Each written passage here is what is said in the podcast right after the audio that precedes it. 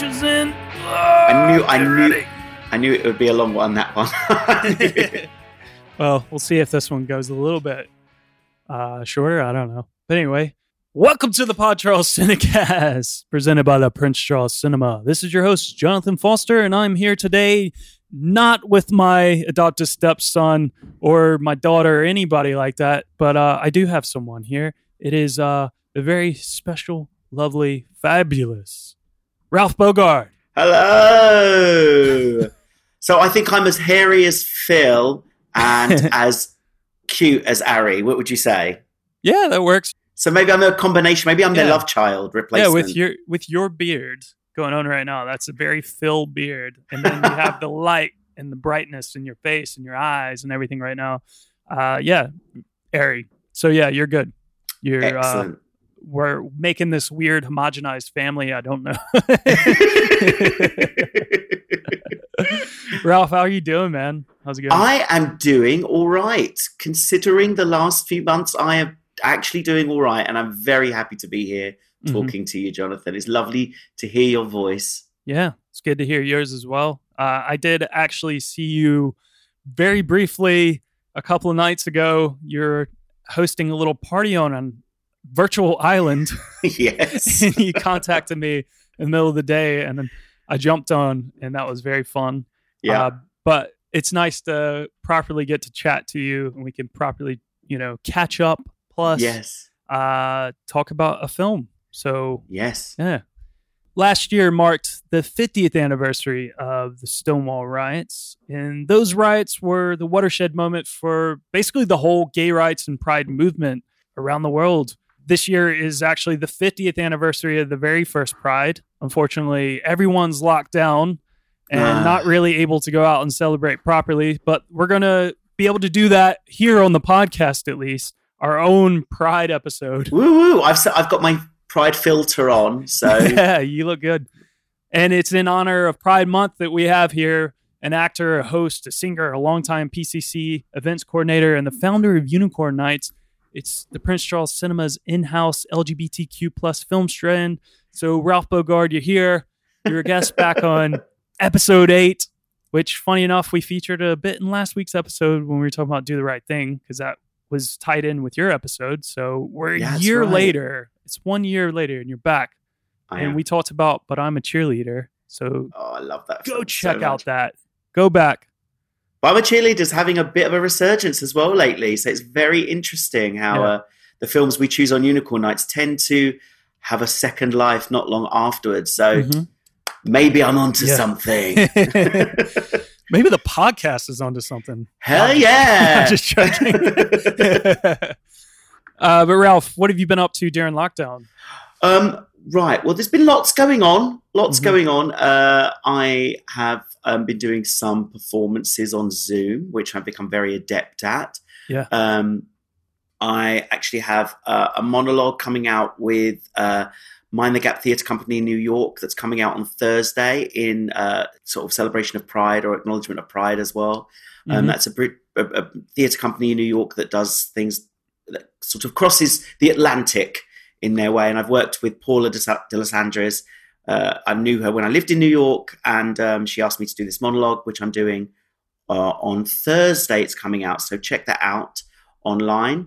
And I've been doing other shows. Uh, there's an album coming out that I recorded in lockdown of a new Ooh. musical called Fallen, oh. which is about Robert Hooke, the uh, scientist who was erased from history. Uh, speaking of erasure, there's quite interesting themes that are gonna, we're going to yeah. be talking about today. But um, obviously very different, nothing particularly uh, queer about that project. But that's been a whole lockdown project. So that's a musical concept album coming out in a in a while.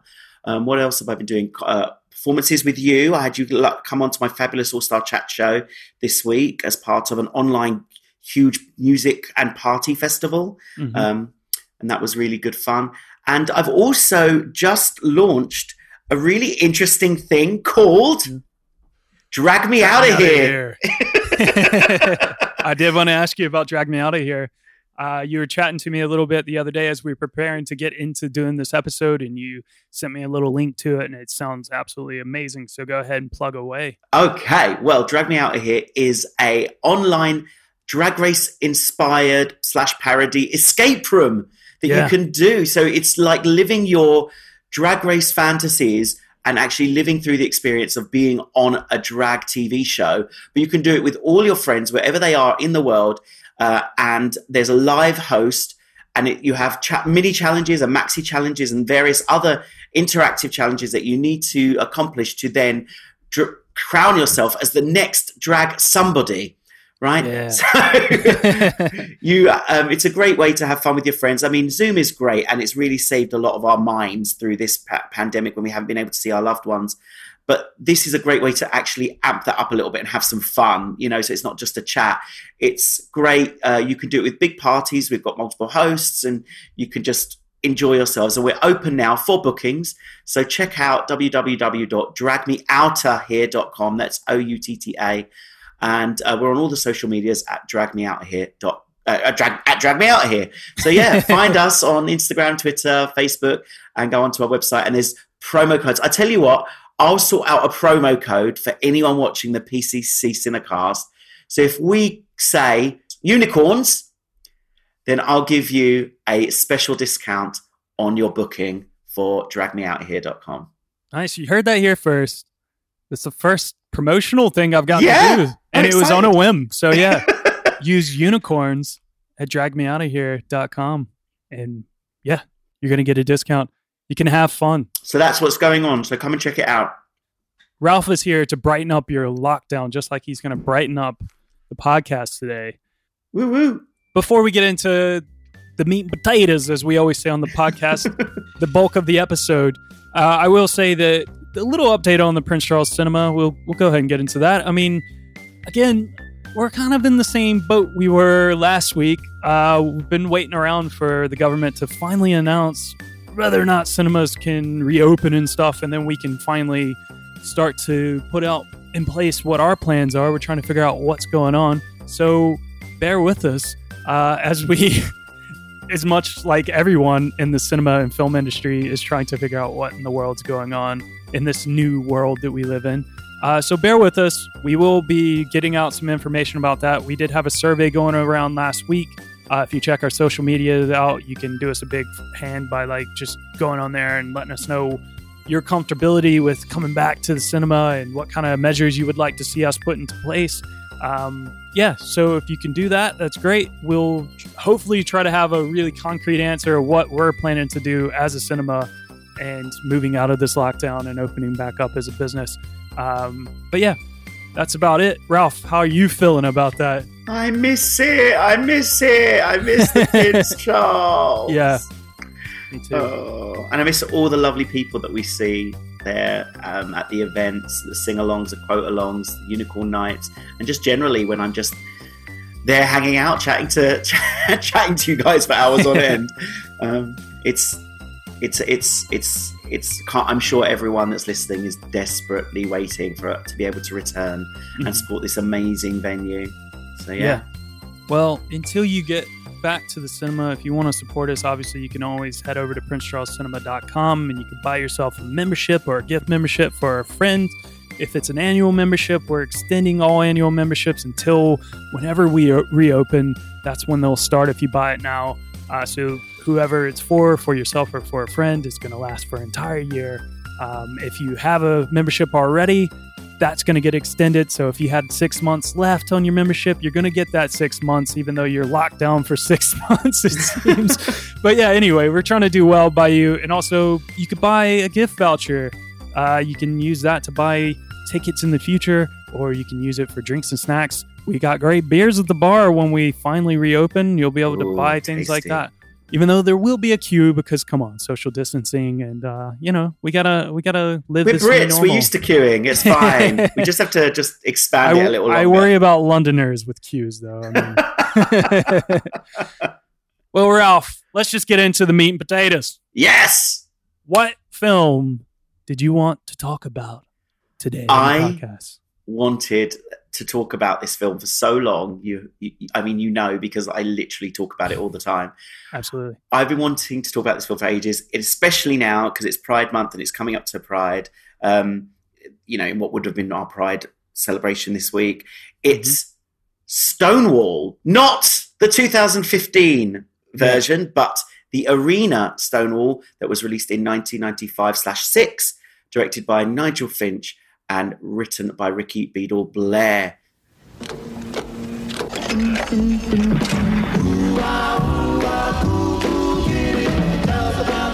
which of you, he or she? You know it ain't hip to call a D Q he. Does he kiss? But you ain't never been loved like this before, baby. I don't do love. Someday I hope to make it my own mind. If it ain't Holly, go friggin' lightly. Me, I'm living in the other state between maleness and femaleness, which is fabulousness. Kissy, kissy. Miranda girl, why do you always put yourself through this? It's for the sheer, irresistible, goddamn glamour of it all. There had been race riots, there had been anti-war riots, and now it was time for the gay riot. Leave alone! Come on, he ain't hurting nobody, right? If we bleed, we do not win. Y'all dig? Well, maybe it's their turn to bleed. No! Wake up scared. I wake up strange. I wake up wondering if anything in my life is ever gonna change. I wake up scared. I wake up strange. I ain't never had no hero before.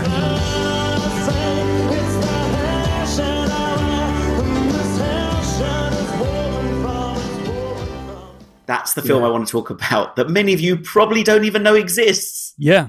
So we're going to do our best to help you maybe not, you know, know what's going on, what we're talking about, but, you know, we're going to try to help you through and also create a sense of importance for this film and the whole movement of Stonewall. But mm-hmm. let's get into it. The year is nineteen sixty-nine, where homosexuality is illegal and the act of cross-dressing could get you arrested.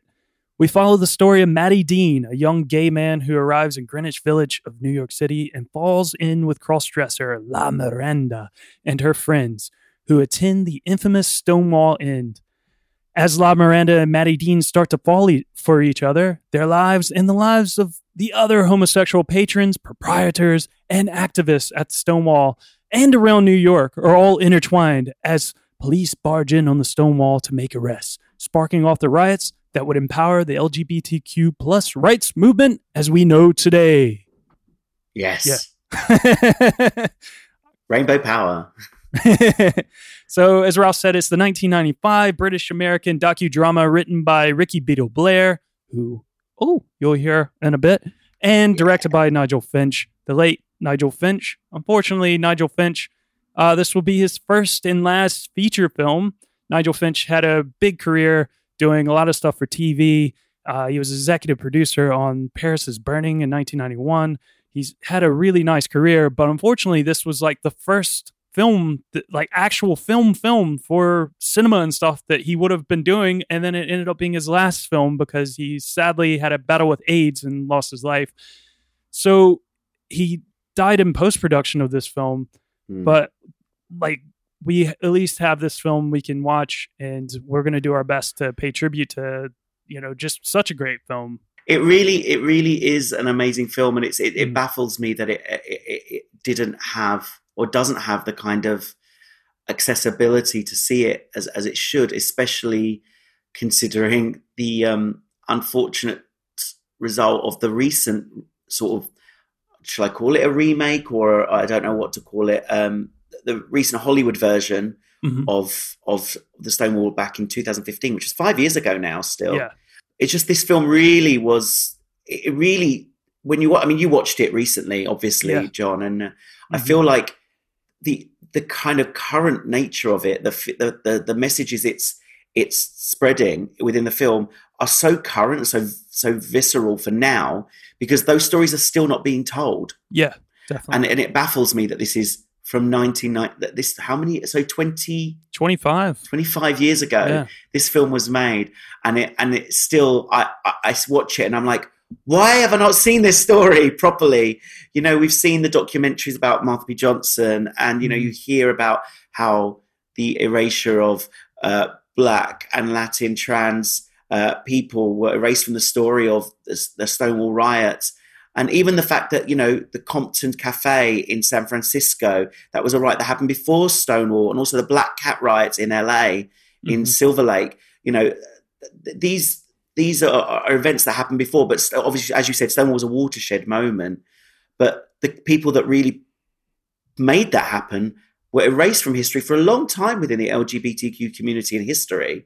And yeah. now they're starting to, their stories are starting to come to the fore. But, you know, this was a film that was made before, and, and, and it was still, even though it was made, it never, it never really got embraced.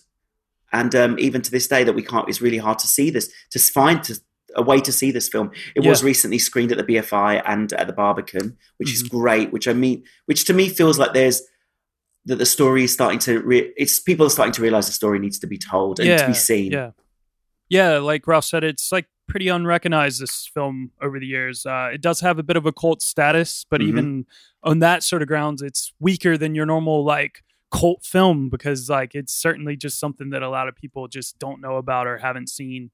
Uh, it was a B B C Films production, so it's that's where the British side comes into it.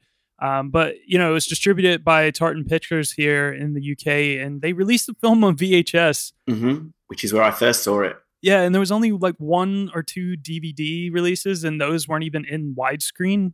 So it's like im- almost impossible. Well, it to wasn't find. made. I don't think it was made in widescreen. Oh, I think it was, it was one eighty-five. I looked really? on yeah on IMDb. It says oh. it's one eighty-five. Um, so the version I saw was like pan and scan. So because it was, I always, I always wasn't sure because I, because it was a part of the Arena series on B B C, yeah.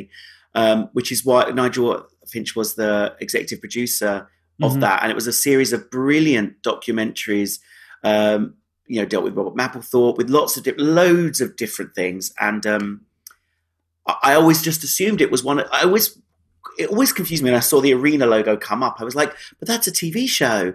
Yeah. But then there was this amazing art film and, and this this film that that was part of that. So I reckon it really was something that I guess Nigel really, really wanted to make happen and maybe thought could sort of parlay into to main, into a cinema environment, which mm-hmm. I think it does. Yeah, yeah. Definitely. All right. So, well, speaking of cinema, I mean, it's something you you run Unicorn Nights at the Prince Charles Cinema, and you've tried to get this film in. And I know you've talked to Paul about it in the past. And Paul's shout out, Paul. Yay, he, uh, Paul!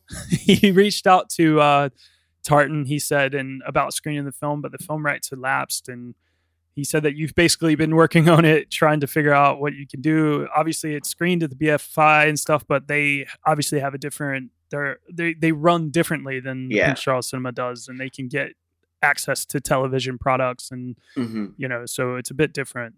It's yeah, I've been trying to find out how to screen this for five years. Mm. Uh, so it's it's it's you know, and I obviously I, I I reached out to Rikki, who we've got later on coming on the show, mm-hmm. um, to talk about it. But uh, and also I've re- I reached out to to the, you know try to reach out to the people at the B B C and to other. Uh, executive producers and stuff. It's just one of those really tricky titles. I'm sure fans of the of the Cinecast will know that you've spoken about films that were just have just been lost in in the kind of void of cinematic licensing vortex. I don't know. Yeah. It, it just gets lost somewhere, and companies get bought out, and they and then yeah. the, the the kind of trail of what who actually has the rights to these films yeah. is dis- dis- disappeared. Yeah, and, definitely. And I know that we, I know that speaking of, funny enough, talking about the film that we did talk about last year, which was But I'm a Cheerleader, Paul, a big shout out again to Paul yeah, for finding yeah. out how we could screen that, because that took a, a number of years as well, took over three years of his digging and finding out how to screen that film. And then finally it was screened, and then has had since screenings around the country um, because someone, you know, Paul did such great legwork in trying to find out who could license the film to be screened. And we got to do it. We got to do a, a screening of it, one of the first in the U K after many, many, many years. And I'm really proud of, of, of being able to do that, and really want fighting to see that film, because that's one of the things about the Prince Charles that's so amazing, is that it, it does give a platform to films that have sort of been overlooked um, and for not, I wouldn't say forgotten about, but hold a special place in people's hearts in, in, a, in a way that, you know, our fans love cult films, and that's what makes the Prince Charles amazing. Absolutely. I started off Unicorn Nights with a film that was sort of overlooked, and that was Get Real. That mm-hmm. was the first film we screened at the Prince Charles, and that, you know, sold out and was amazing. We had a great Q and A with a cast and creative team, writers, directors. And that was one of the films that also was overlooked. At the time, we just had the bombing at the Admiral Duncan, and people were scared to go out and see a gay-themed film. They thought they would be targets. Yeah. You know, and it just, after Beautiful Thing, which sort of really had an impact, but this didn't have the same impact, even though it's such an amazing film. And that's why I love it. I love championing those films, and that's why this film is is is one I'd love, I would love to show. I would love to screen it. And if anyone out there is listening and can find a way for us to screen this film, let us know, because we will.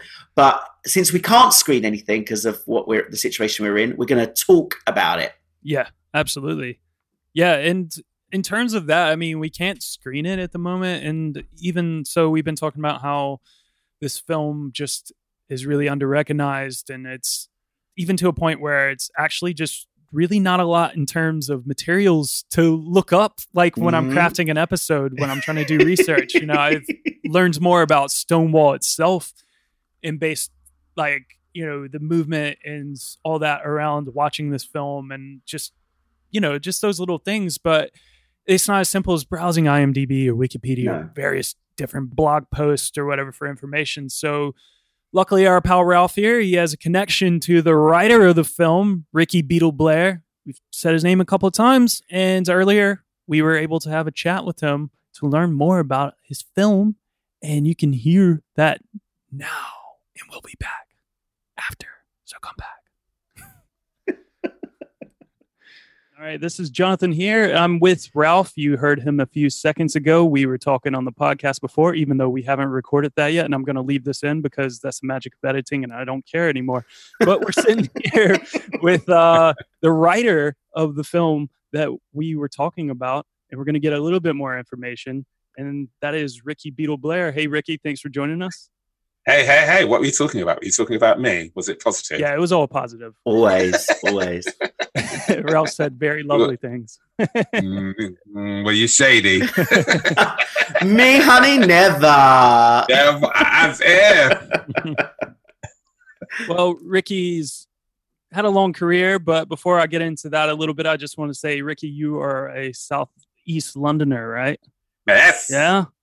That's me. Camberwell area? Are you still in Camberwell? Born in, born in Camberwell. No, no, no, no, no. Bermondsey now. Bermondsey. Okay, but still southeast. Yeah. Grew up, grew up in, in Camberwell, Nunhead, and then Bermondsey, Bermondsey, Bermondsey, Bermondsey, Bermondsey. I mean, to be honest, we're all southeast Londoners right now. Yeah, yeah we are. Where are you from? Where? Yeah, I'm over a sort of Deptford, New Cross, Brockley area. Just oh, they're, they're, they're hard round there. Yeah. They're hard round there. We're all round the corner. We're yeah. all around the corner from each other. We could have just set up in Bermondsey in park. park or something. Yeah, I could have, I could have lent you some sugar. You already flour, so we can make some cakes. Yes. Well, I feel like we're destined to have a good time for the next twenty or so, twenty-five, thirty minutes. I don't know how long we'll go, but just because we're all Southeast Londoners, I feel I feel better, you know, because that's the best part of London. yeah, yeah, yeah, yeah. We'll have a knees up. We'll have a knees up. Well, Rikki, you've had a long career as a writer, a choreo- choreographer, a dancer, an actor, director of film and theater. But before we get into Stonewall, the film that we are talking about today on the podcast, can you briefly tell us just a little bit more about your life in that career? Southeast London Ooh. born. What else? Yeah, yeah, yeah, yeah. I was born in Camberwell, and uh, the um, and uh, I grew up in Bermondsey, and that's where I really started writing. I well, I wanted to be a writer from the age of three. My mum's Jamaican, came over as a, as a girl, and then um, not long while she was still a girl, she got pregnant with me. And um, she um, and, and she taught me to read when I was three. So I decided, okay, I'm going to be a writer. Um, and, and then when I was seven, I realized I was going to be a, dramat- a, a dramatist and write plays or films. When I realized they could be written, I was very excited by that and having an, a connection with an audience in that way directly. And so um, uh, and so that's what I've done ever since. And then when I was about eleven, I started going to this free school. Um, free school now means a different thing, but then it was this hippie school where you could turn up when you wanted, go when you go home when you wanted. And there was this school started on Bermondsey Street where I was li- where I was lived, and um, and so it's um, so that school really freed me. Um, I could get, turn up when I wanted, make my own curriculum. So I decided to make films and theatre all day long. That's what I did. I take films that I loved, like Tommy and Bugsy Malone, all these different things, and turn them into stage versions, and also write my own scripts. And, and we would act them out at school and in the block, the stairwell in the estate that I grew up in. Nice.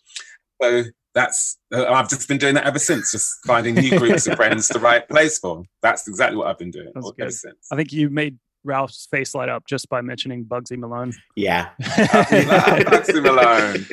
We could have been anything that we wanted to be. Ah, the whole thing. Yeah, I know. You give a little love and it all comes back to you. Preach. That's true. You're going to be remembered for things the things that you say and do. do. I always I always just identified with Tallulah, to be honest. oh, oh, my God. I played Tallulah in one of my productions. I love her.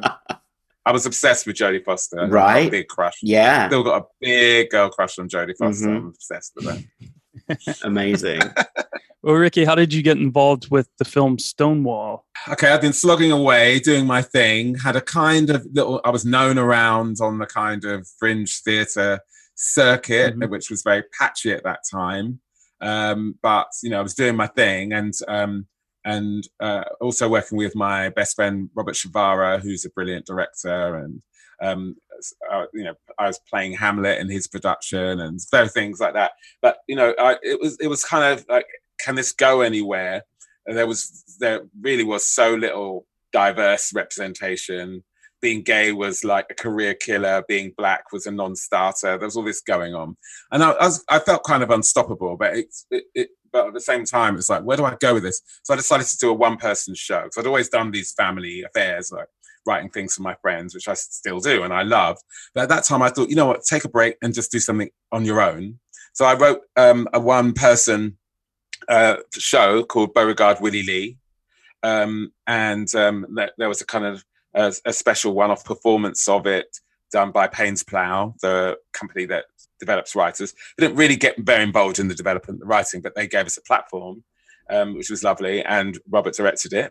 And um, and that mentioned Stonewall. I, rewind, when I was seventeen, me and Robert and another friend, we were in a, a a cappella singing group. Mm-hmm. And we would perform at gay rights events at like the Oval House, Gay's the Word, in that the first month that it was even open, I think. We performed there. I think it was like their first month or their three-month anniversary party.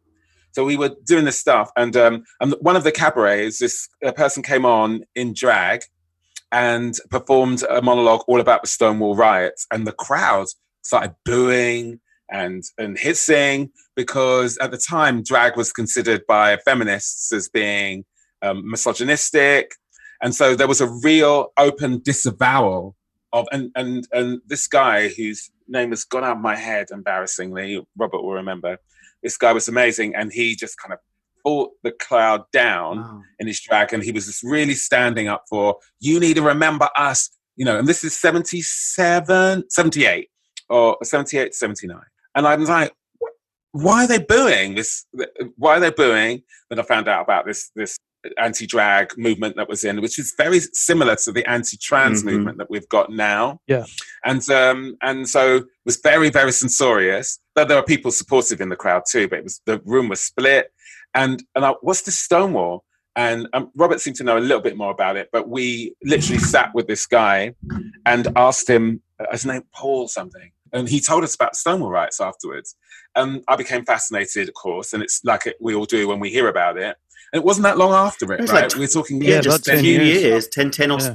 ten, twelve years. Yeah. So and I, I, I didn't know this was going on, but you know, I was, I was a kid. I was seventeen. So um, then, when I did my one-person show, I wanted to do this story of this boy growing up in the South in America and um, going to New York, and it just seemed natural that it would be nineteen sixty-nine, and that he goes and he's like one of the first black drag queens to be in that kind of mainstream drag world that they've got there, and gets involved in the Stonewall riots. Mm. And that's what I wrote and performed. And it was an amazing experience to do it. And it felt like I was paying tribute to them and to Paul, who'd been this amazing warrior a, a few years earlier. I'm now about, when I'm doing this show, I'm probably like twenty-seven, twenty-eight.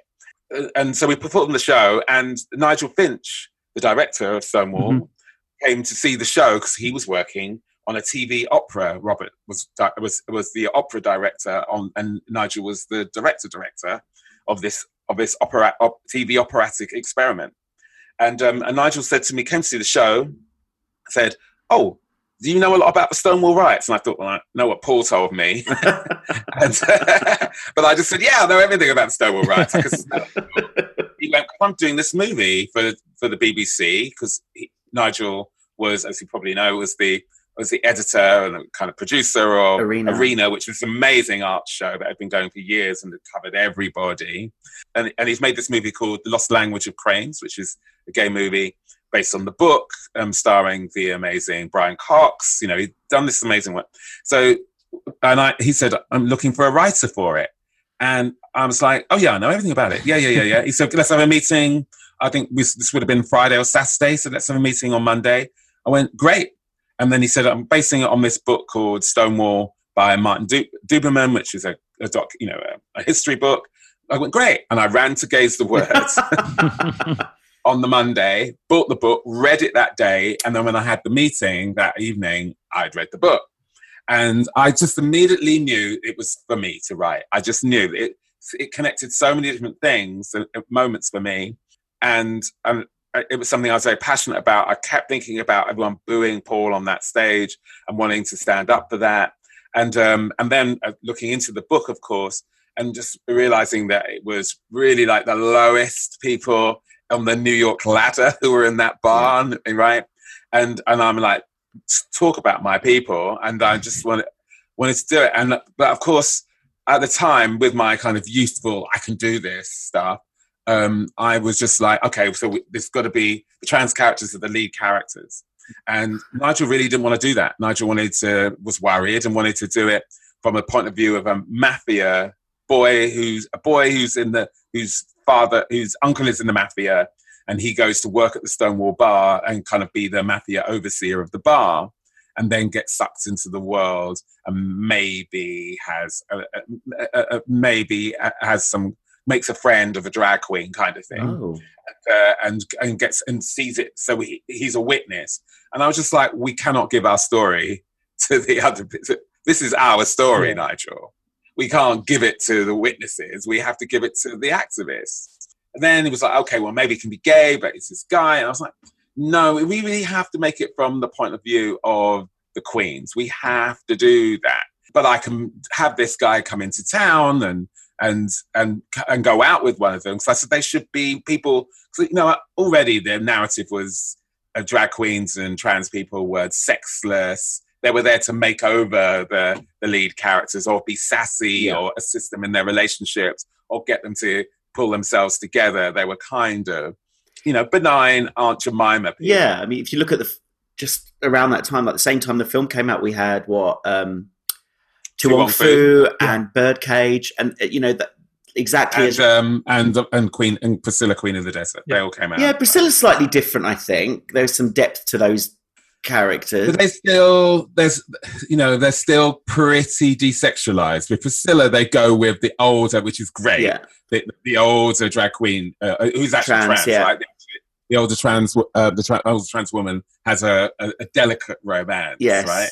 But you know they're not sexual That's, beings. I guess so. The passion. There's no like. And she is she is gently wooed by this guy as opposed to having a, a, an agenda. You know. Mm-hmm. Yeah. It was just sorry. I just just was really interested, but that you brought that up because I found it really interesting that in in the book that you really had uh, the the I guess the witness character you're talking about, Matty Dean, be sort of in this love triangle as well. Yeah, I I, just, I decided to you know okay we're going to have these you know clearly Nigel who is not was not you know not particularly femme person the um. It, he really wanted to be represented. He wanted mm-hmm. though he wanted straight acting gay guys to be in it, and um, and that was fine. I thought it, so when, the more I looked, the more there was such a big, wide. It was it wasn't just the riot. It was all the work that those guys in the suits were doing. Absolutely, right? yeah. And um, it, it's a con, it's a it's a it's a confluence. So uh, growing up, of course, you know, with my civil rights um, knowledge was, you know, you needed Malcolm and you needed Martin Luther King, right? You needed Malcolm and Martin mm-hmm. for it to go through. You needed the more like burn it down kind of rhetoric and the kind of peace that, you know, go limp and be a, prote- a, a passive protester. Yeah. Both things were both incredibly powerful and achieved so much.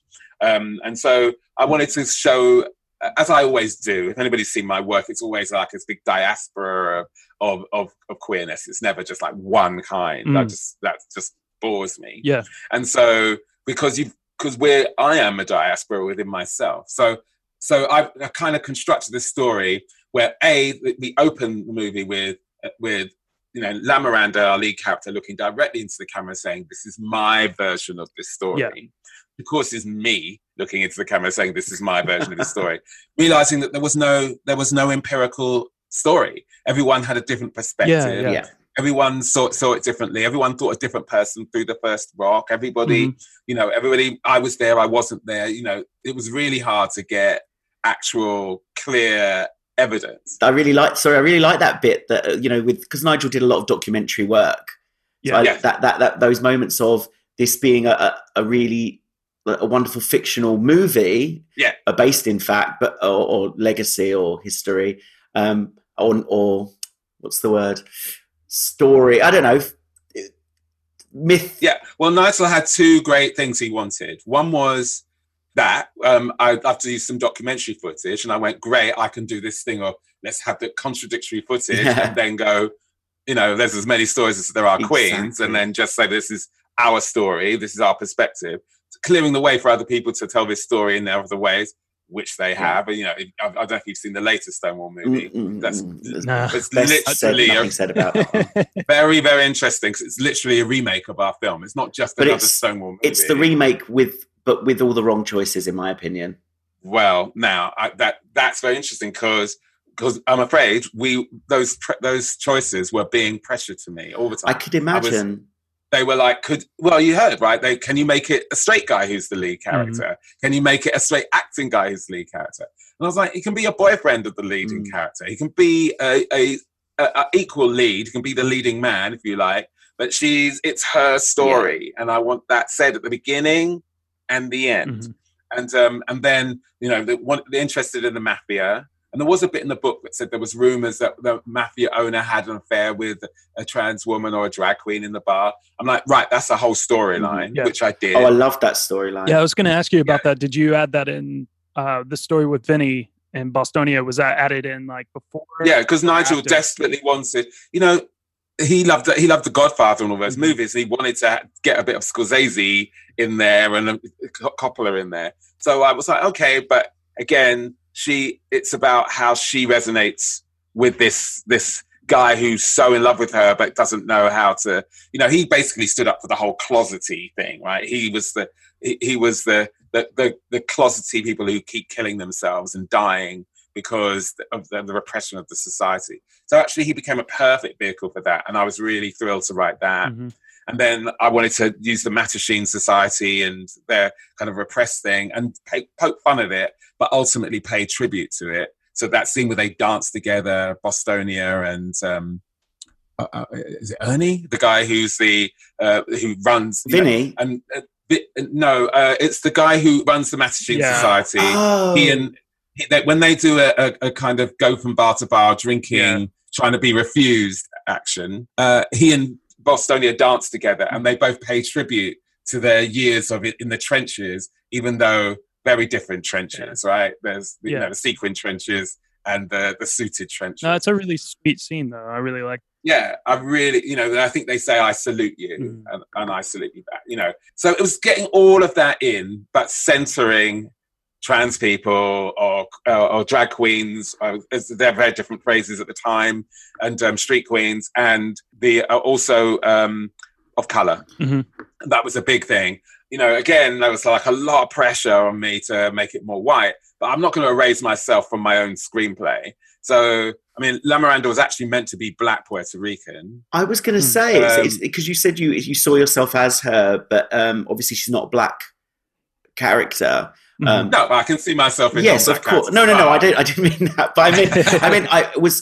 oppressor. You're an oppressor. No, absolutely not. The opposite. The opposite. Obviously, obviously you're the opposite. I was, I was just wondering why... Was the fact that La Miranda was like light-skinned and Latina, was that a, did that to them feel more accessible? Did they? Is that why they no, got no, but, through? Well, to be honest, you know, got to remember I was a lot younger yeah. then. I, that I've written that part for myself. I, I was going to ask. I knew that was going to be the case because I was told. I was told I would be in the movie, but then Nigel said if I was in it and I was um, writing it, it would kind of be my movie, and he'd be just the. He's uh, to quote him, I'd be the schmuck who directed it.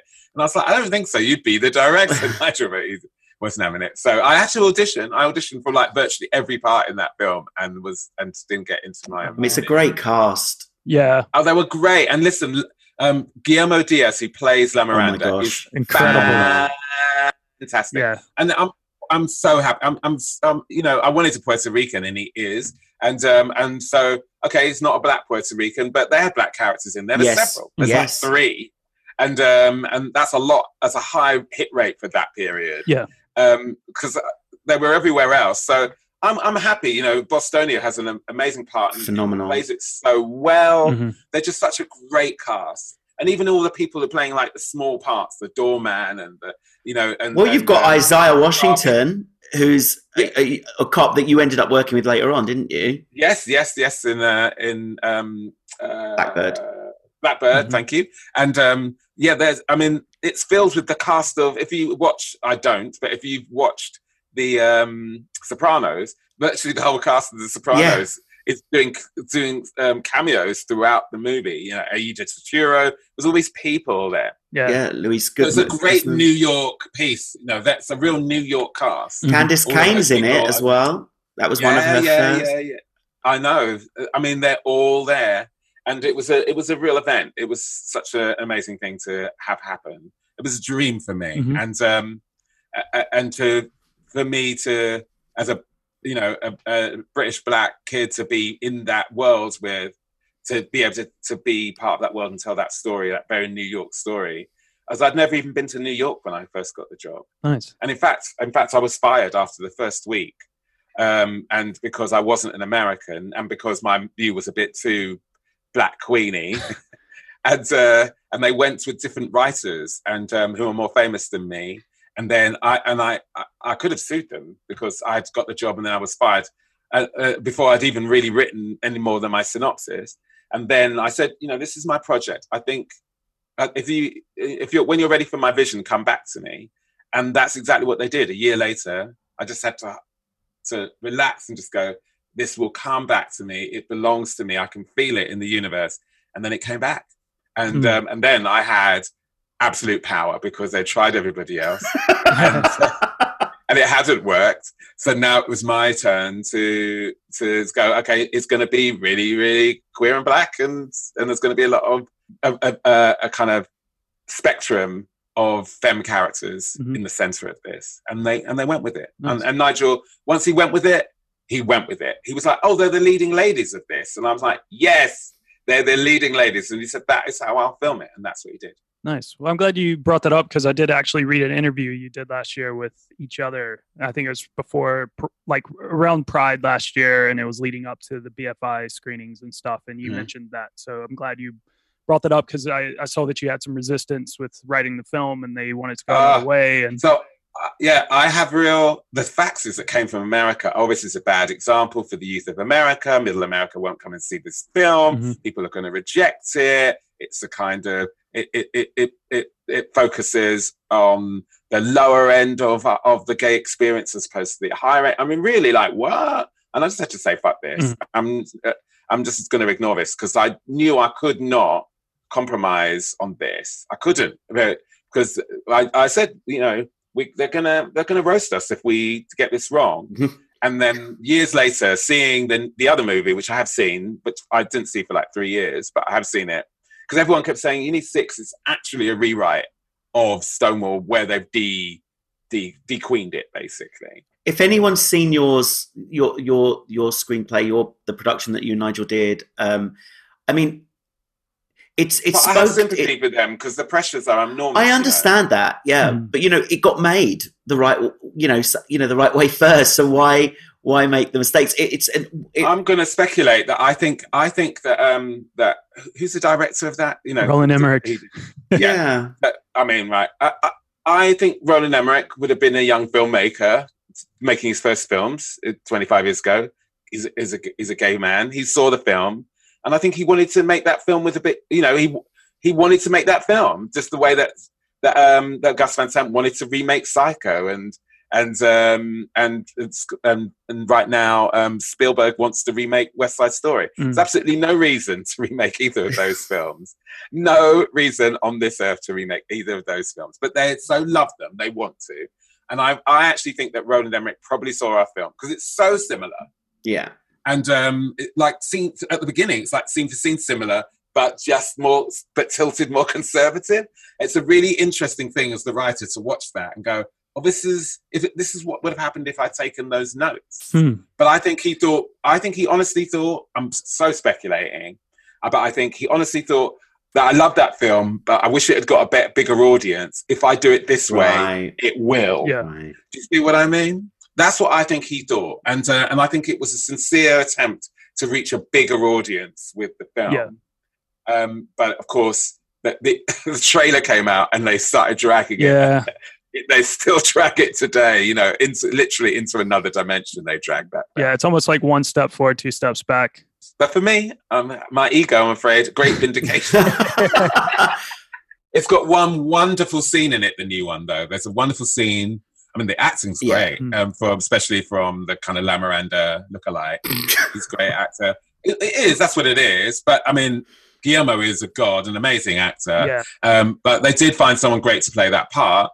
Um, and, he, and and they're trying really hard, but, eh, uh, you know, it's like fingernails down a blackboard. But there's a great scene where they all sleep in one room. Do you yeah. remember? They all sleep in one room, all the kids, all the homeless kids. And I thought, oh, I wish I'd done that.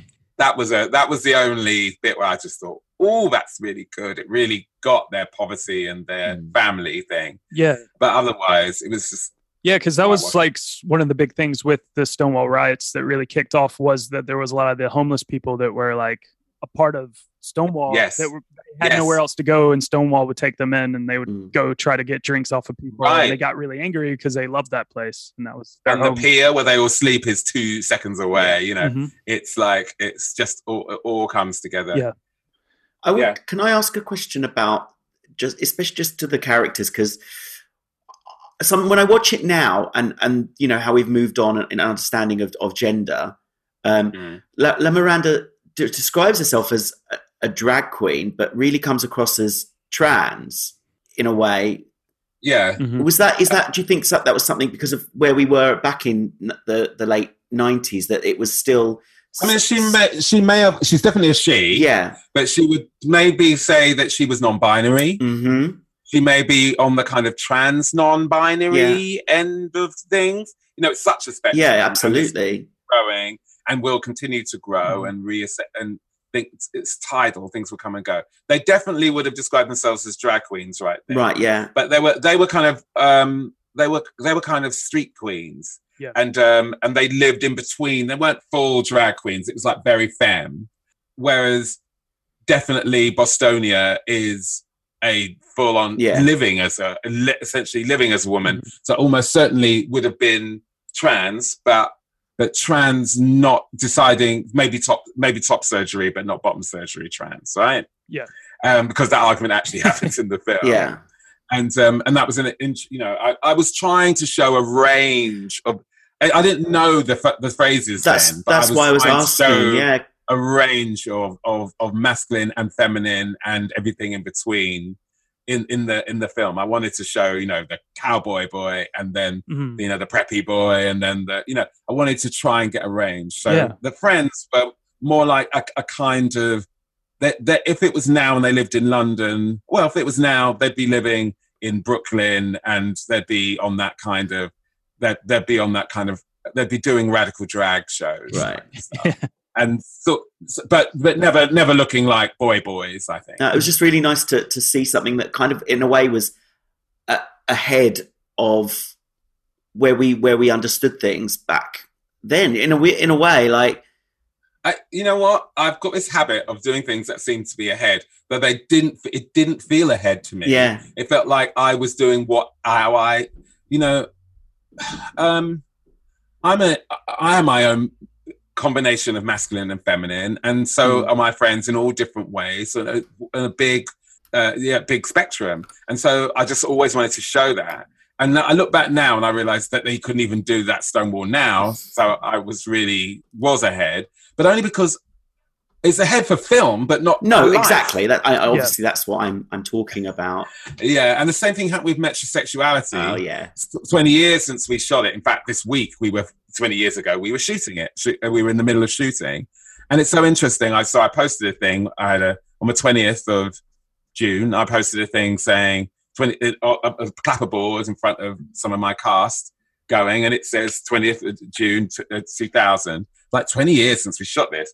And everybody, all this stuff starts coming back. It was so ahead of its time. It was so ahead of its time, so ahead of its time. And it's true, things that like um, Sex Education, they look like my show did. And, um, and but at the time I was roasted. The critics came after me and said, what's this idea, this this this Benetton idea of black and white people living together and gay and straight people living together. It's not realistic. Now, really, they really came for me in a very angry way. And gay press came for me in a really angry way. I just stopped reading or listening to gay radio or anything because every time I turned it on, someone was telling me that my vision was shit. You know, now everybody is being dragged up and down the internet if they don't do what I was doing. But it's a weird thing. At the time, everyone was going, it's what they're still saying it was ahead of its time. But honestly, I can't claim that. I can only say I was actually doing what was happening in my world at that time. Mm-hmm. And it's and that television and film and theatre, sadly, are about twenty years behind the whole fucking time. Mm-hmm. That's what I feel is going on. I think I feel like like like I'm seeing your work, Ralph, and the um and and you know and what you put on stage and that kind of push and pull and um and celebration of individual diversity, right? The in, the, the actual diversity that in, exists within an individual, within a queer individual. Um, that is ha- that's what I see. But why it's not on television? No, it's not. It's not on television. Yeah, they're, they're not commissioning you to create T V and create theatre and stuff enough. I'm willing, and, I'm uh, able. You can always call me, whoever's listening. Hire Ralph. So yeah, I was doing that in Stonewall, but I, I honestly thought, I've just got to tell it, I wasn't going, I'm going to be radical. I'm, st- I'm yeah. just, uh, the only radical act I was, was I'm going to be me. I'm mm-hmm. going to do, do it my way. And um, because I was, I'm going to do it how it is. That was what it was. Not, um, I'm gonna shock everybody or I'm gonna I'm just, like this is the story. It's about a bunch of drag queens and and homeless kids starting a riot. Yeah. Yeah, I mean, like everything that I looked into, uh because to be honest, like I wasn't as familiar with Stonewall, and I you know start hearing a lot about it obviously last year because it was the Uh, fiftieth anniversary. anniversary and everything, and you know I I'm younger and I just didn't know much about it, and uh I'm a straight man as well, so obviously like it's not as much of something that like I would have been aware of, you know, that I personally like coming up as a straight person would have been aware of. But like looking into it and looking like watching your film, it really like I don't know I mean obviously there are a couple little things that aren't the same, but it is fiction. But at the same time, it's very like as much as I read into it, Like uh, it was a very diverse crowd, it seemed, that was hanging yes. hanging out there at the Stonewall. It's New York. It's like, New York. I feel like for the most part, that film just really hit it on the head, like for just the vibe of what Stonewall seems to have been, right. Of everything I've read about it. So, and yet, what we've been, what we've had for fifty years since Stonewall and twenty-five years since my, the film that we made mm-hmm. is, a, a, is not a diverse. Yeah. representation of being gay. It's you know. It's unreal that I think that it's still like there has to be a movie about Marsha P. Johnson for people to suddenly know who she was, or mm-hmm. Sylvia Rivera or Zazinova, like all of these people that were part of that. Yeah, but, but people didn't know who Harriet Tubman was. They right. had, they, and, and it's taken them all these years to make a movie about Harriet yeah. Tubman. Yeah. And um and you know she she uh, she beats the the Stonewall timeline by about one hundred years. yeah. And so you know dive you know. There, there are people that seem to have, Custer has had loads of movies made about, you know, General Custer yeah. has had mov- two year, two movies last year were made about, was it the year before, were made about Churchill. There are people that people like to make movies about, and the, and to be realistic, it's the people who make the movies who decide who's in, who want to represent themselves. Mm-hmm. So they only do want to do what we're doing, which is represent ourselves. And that, so the only way we're going to change that is to be writers, to be producers, to be directors, because then when there's a, the, the, the big the analogy I can give best, and it's a respectful one, is that the, uh, that the Holocaust movies, I, and I watch them all, are no fun to watch.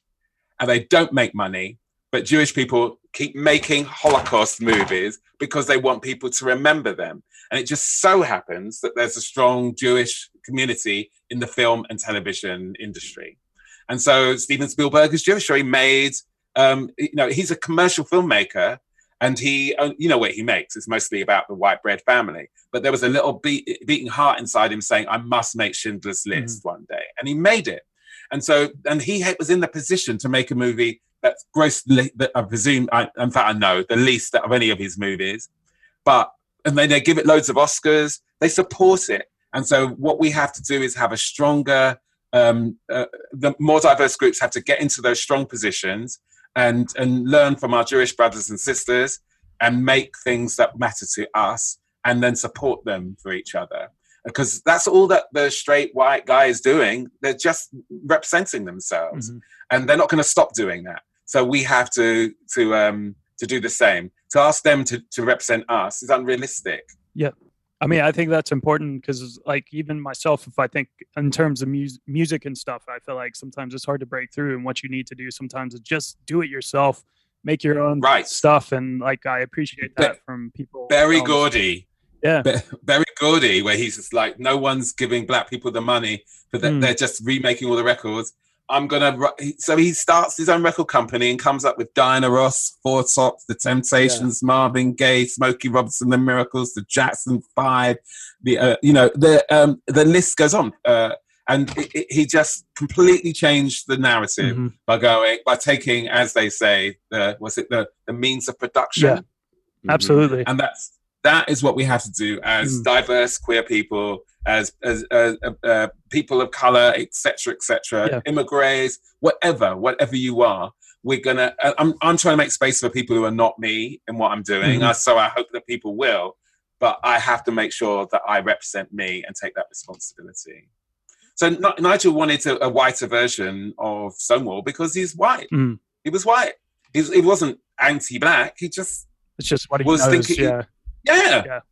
Well, you are actually doing that yourself. You uh, have your own production company. It's called Team yep. Angelica. And yep. you also took Stonewall and made it into a theatrical production.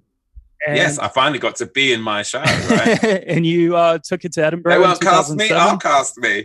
Yes, we did. Yeah, yeah, uh, yeah, we did. Can you tell us Good more about Team Angelica and then the experience of adapting that from the you know big screen to the theater? I was actually asked to do that. The theatre itself, the Pleasance, came to me and said, we'd love to do a stage version of Stonewall. Would you be interested? Mm-hmm. And I was like, yes. Nice. And so I adapted it to the stage and we took it to Edinburgh. Um, again, it was hard. We had a big theatre and we did well, but it was like, at that point, gay theatre in Edinburgh was minimal. Mm-hmm. minimal. Now you go, it's like a circuit. Yeah, it's like, yeah. Oh, great, a bunch of staff, and it's great. Then we were like, there's no other gay shows on here. It's crazy. But I had an amazing time doing that. We brought it back to London and stuff. Um, but yeah, Team Angelica started because um, there were all these actors and writers that were auditioning for me for projects, um, for theatre and film. And uh, I just didn't, I was, you know, being commissioned to do things, like, you know, by I don't know, Channel four, B B C or whatever. And so it was a very small amount of people I could cast in everything. And there were literally people who were haunting me in my mind. And I was thinking, but that person's so amazing, they should have a show. And so I went back to my childhood of writing stuff for my friends, which I'd actually been doing all the time. But I really, at that point, I was, you know, had a nice car and I was working for the B B C and, you know, and the uh, I decided, and I was very unhappy doing all of that. So what I decided to do was I called up a bunch of actors um, and said, um, I'd like to write you a piece. And they were completely confused. This guy I auditioned for six months ago, a year ago, wants to write me a play. What's going on? And I said, I, I, I booked a room at the Actors, at the Actors Centre. But I, I, I buoyed up by this, I decided to ring another group of actors. So I'm going to write you a play. And then they, they come every week at one o'clock and three o'clock on Sundays. And I would just talk to them. And then I wrote them a play each. And then I performed them, made it free for the audience. And I basically wanted to showcase these actors who I thought were really amazing, some of whom were um, too queer looking, or some of whom were just too quirky looking, or too working class, or whatever, or too posh.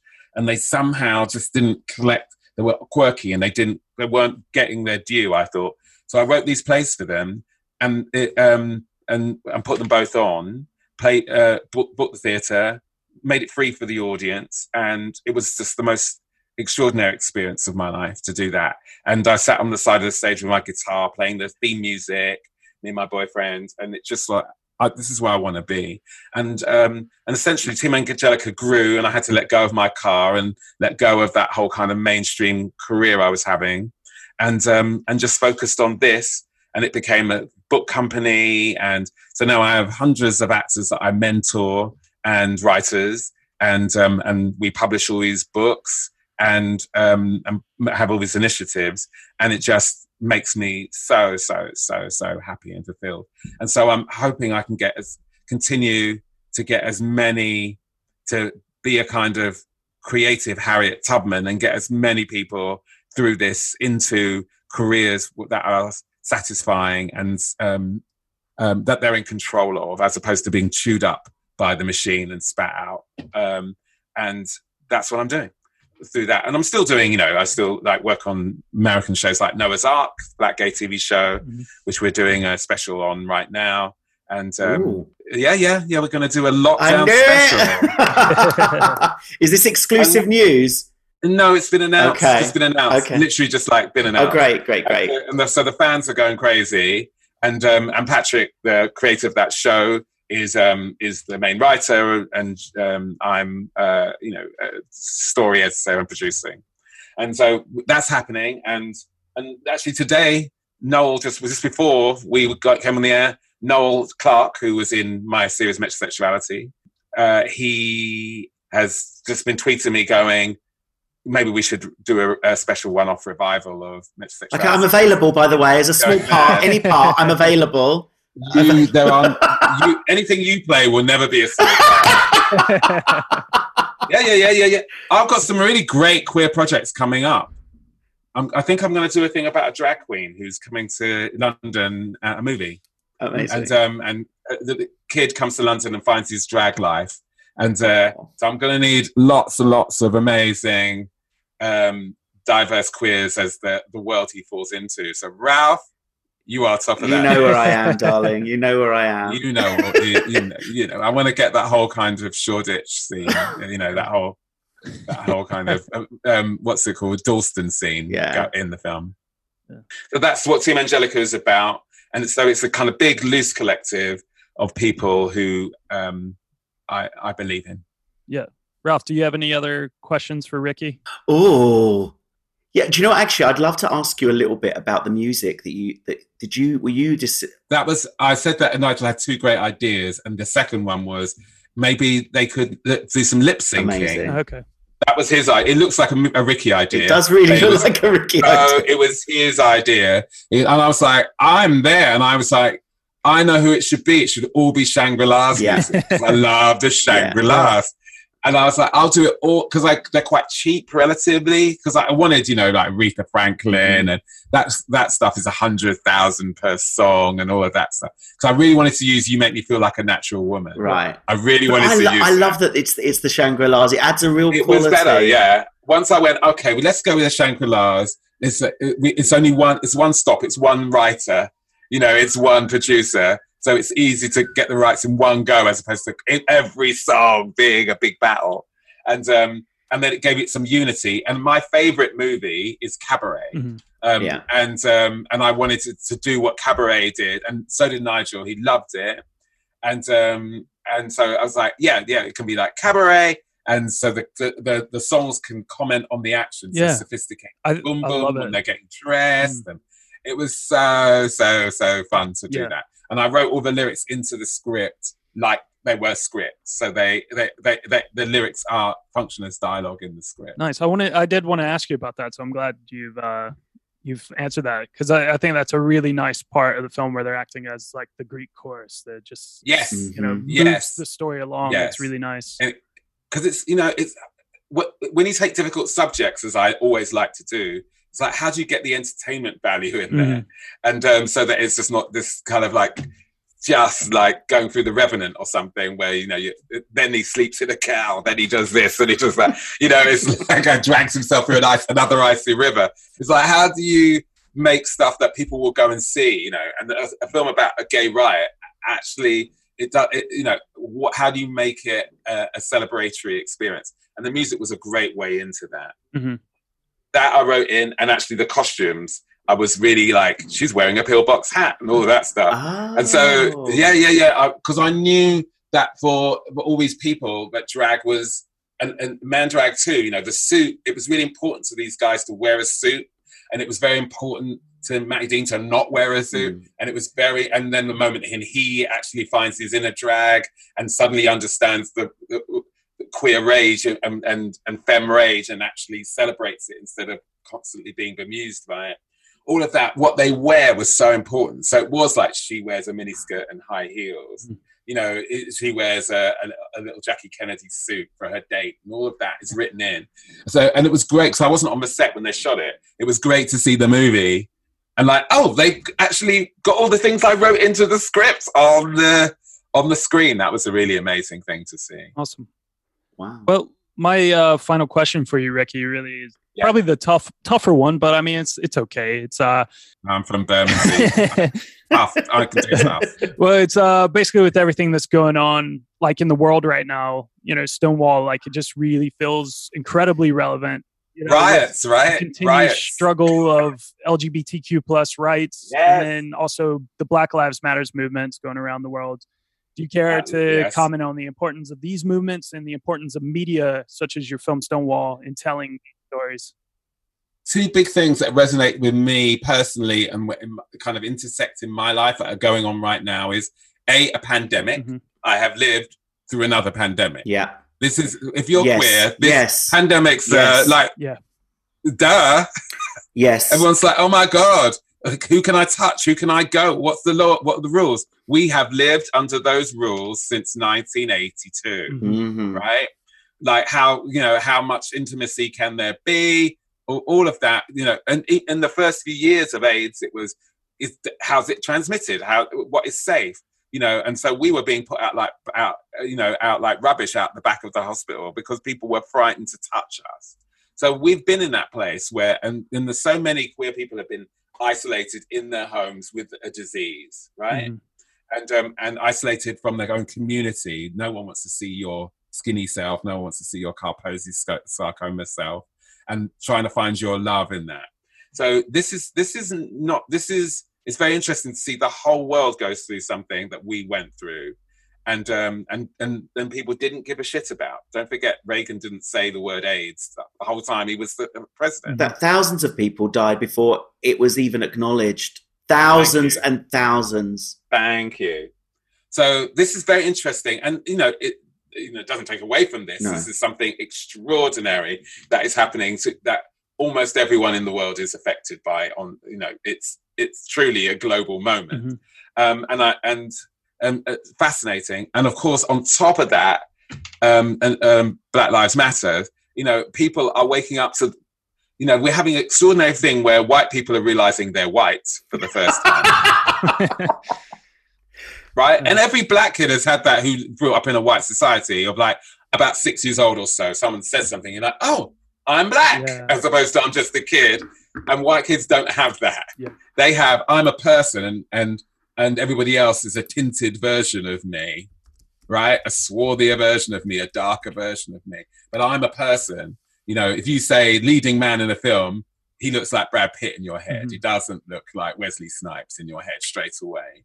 Because Wes- Wesley is a is a is a that has always been treated, you know, people, Wesley being a metaphor here, been treated like a deviation from The, the, if, you, if you want the guy next door, the one you can relate to, he has to look like Brad Pitt. Yeah. And uh, the um, it, it, you know, the, the the perfect straight white male, right?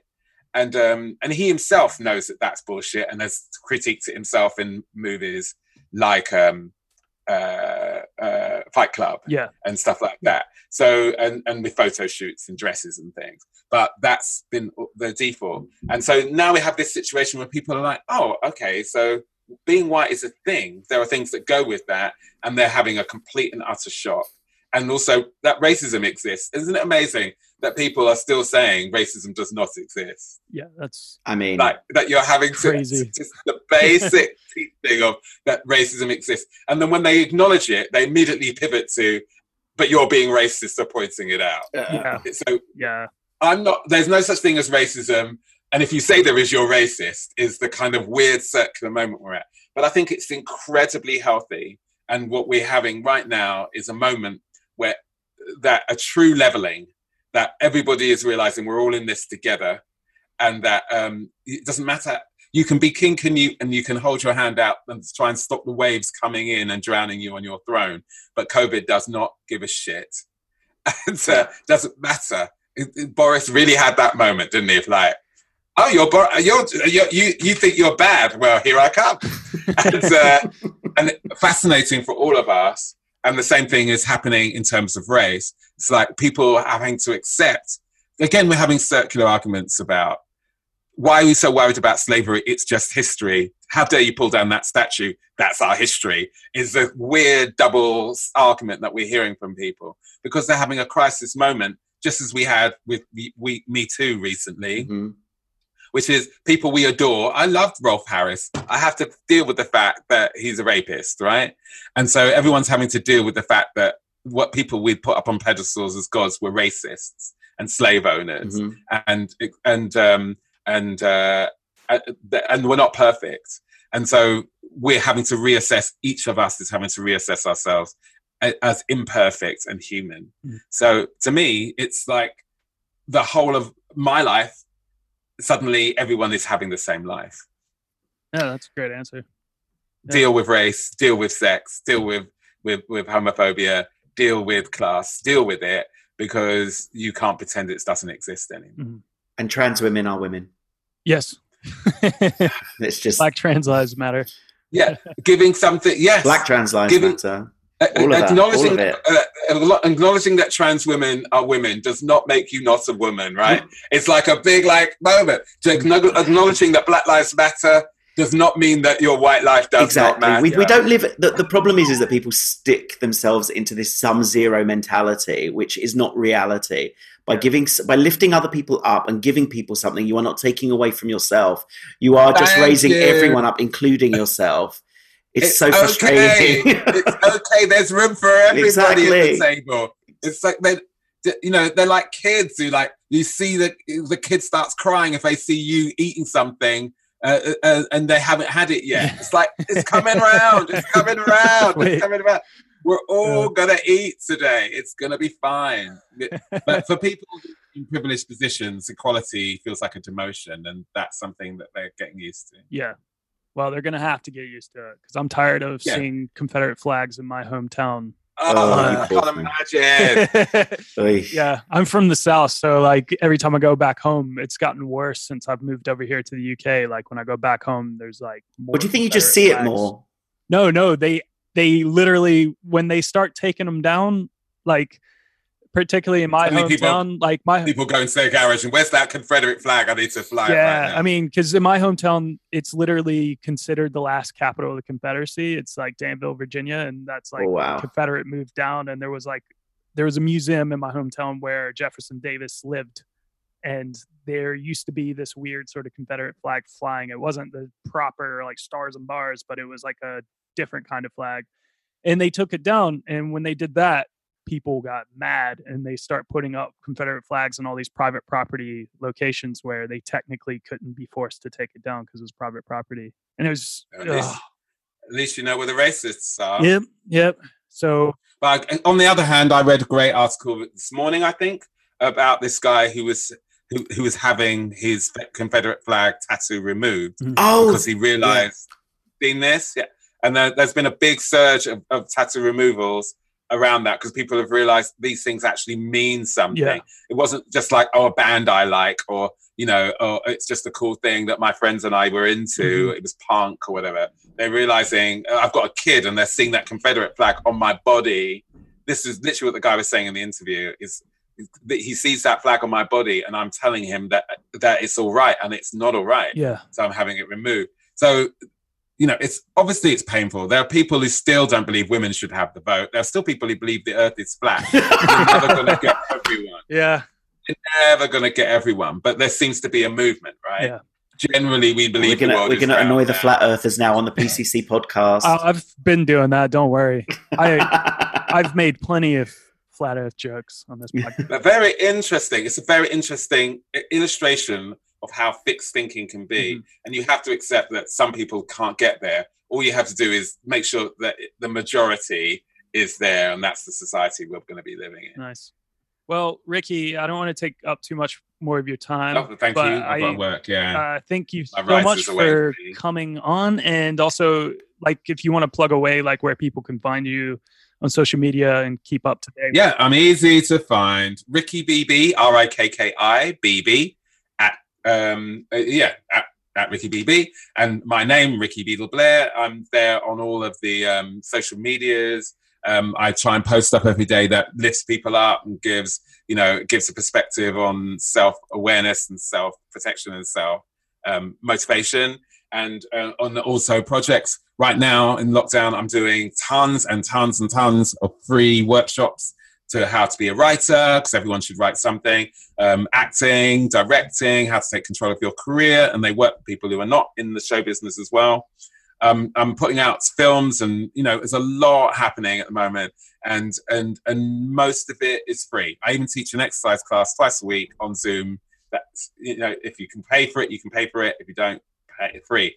So I'm around and I'm doing stuff. Come along, get involved, and um, and find your creative self for your and um, because I believe everybody has a face worth seeing and a voice worth hearing and a story worth telling, and I want to encourage as many people to get their stage, uh, to, to take their stage, take the screen, and and take the world, because it's yours, it's ours. Let's live every second second you've got. Live it, live it, live it. Awesome. Thanks so much, Rikki. Thanks, Rikki. Thanks for telling your story. Nice. Thank you for inviting me. Yeah, no worries, and thank you, Ralph, for having Rikki. Uh, you know, getting in contact and having Rikki come on and everything. So. Oh, anytime. Yes, definitely. Well, I'll see you on set. Yes, I'm ready. I'm ready for my close-up, Mister DeMille.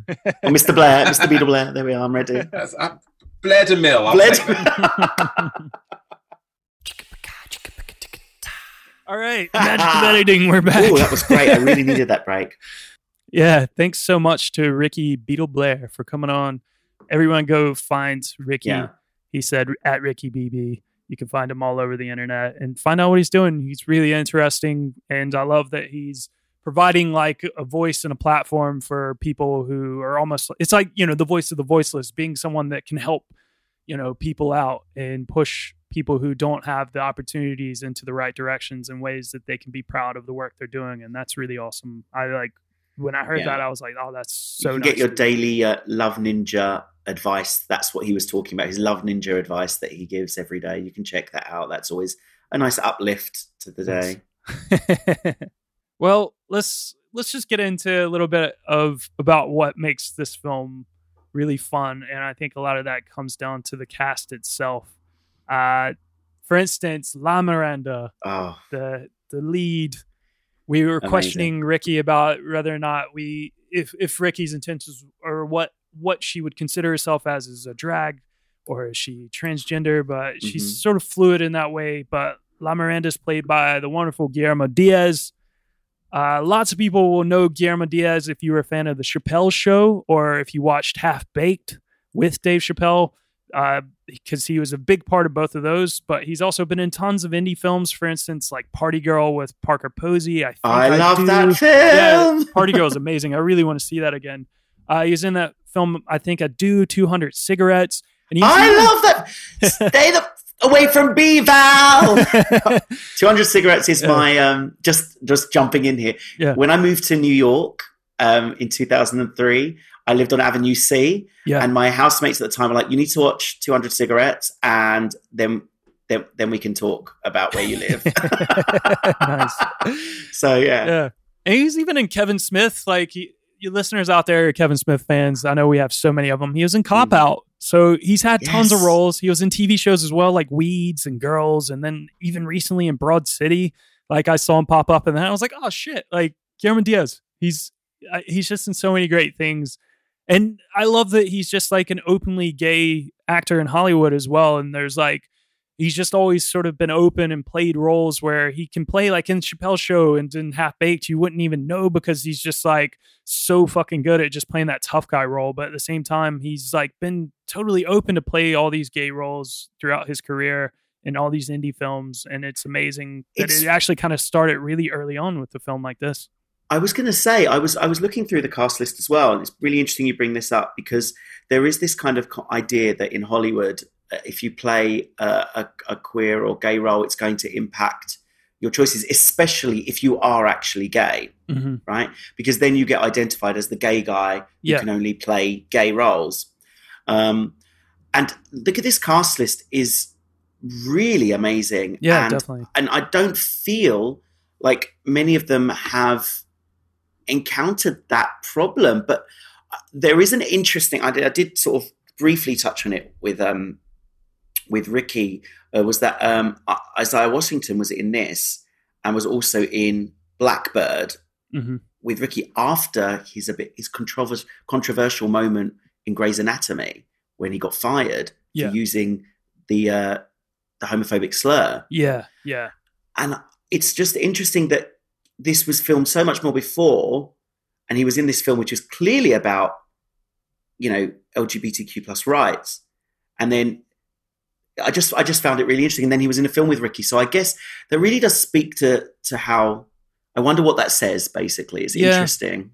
Yeah, I mean, we had that discussion a couple of weeks ago because we did, you know, talk about Philadelphia. And there's yeah. a lot of controversy around Denzel Washington's character, like mm-hmm. obviously playing uh, such a homophobic character in, in the film who turns around and like, I don't know, not saying that he was – cured of that, but you know, obviously let's see, you know, through a homosexual's eyes and dying of AIDS and just coming around a little bit, and you you see that there's hope there. But then in the background there's there was a lot of weird controversy with him telling like Will Smith to don't be kissing old man yeah. and, and yeah. it was just like in Six Degrees of Separation. Yeah, just really yeah. yeah, really weird stuff. But I mean, you know, I don't know. Like we said, Phil and I, we were just like, hopefully there's hope there that like that film teaches a little bit that there's hope that people can I mean, turn themselves around. I mean, that's what we have to, we bit. have to celebrate when people yeah. evolve. I think mm-hmm. I think if you if someone makes and we, listen, none of us are perfect in our world, in our lives for yeah. various different things.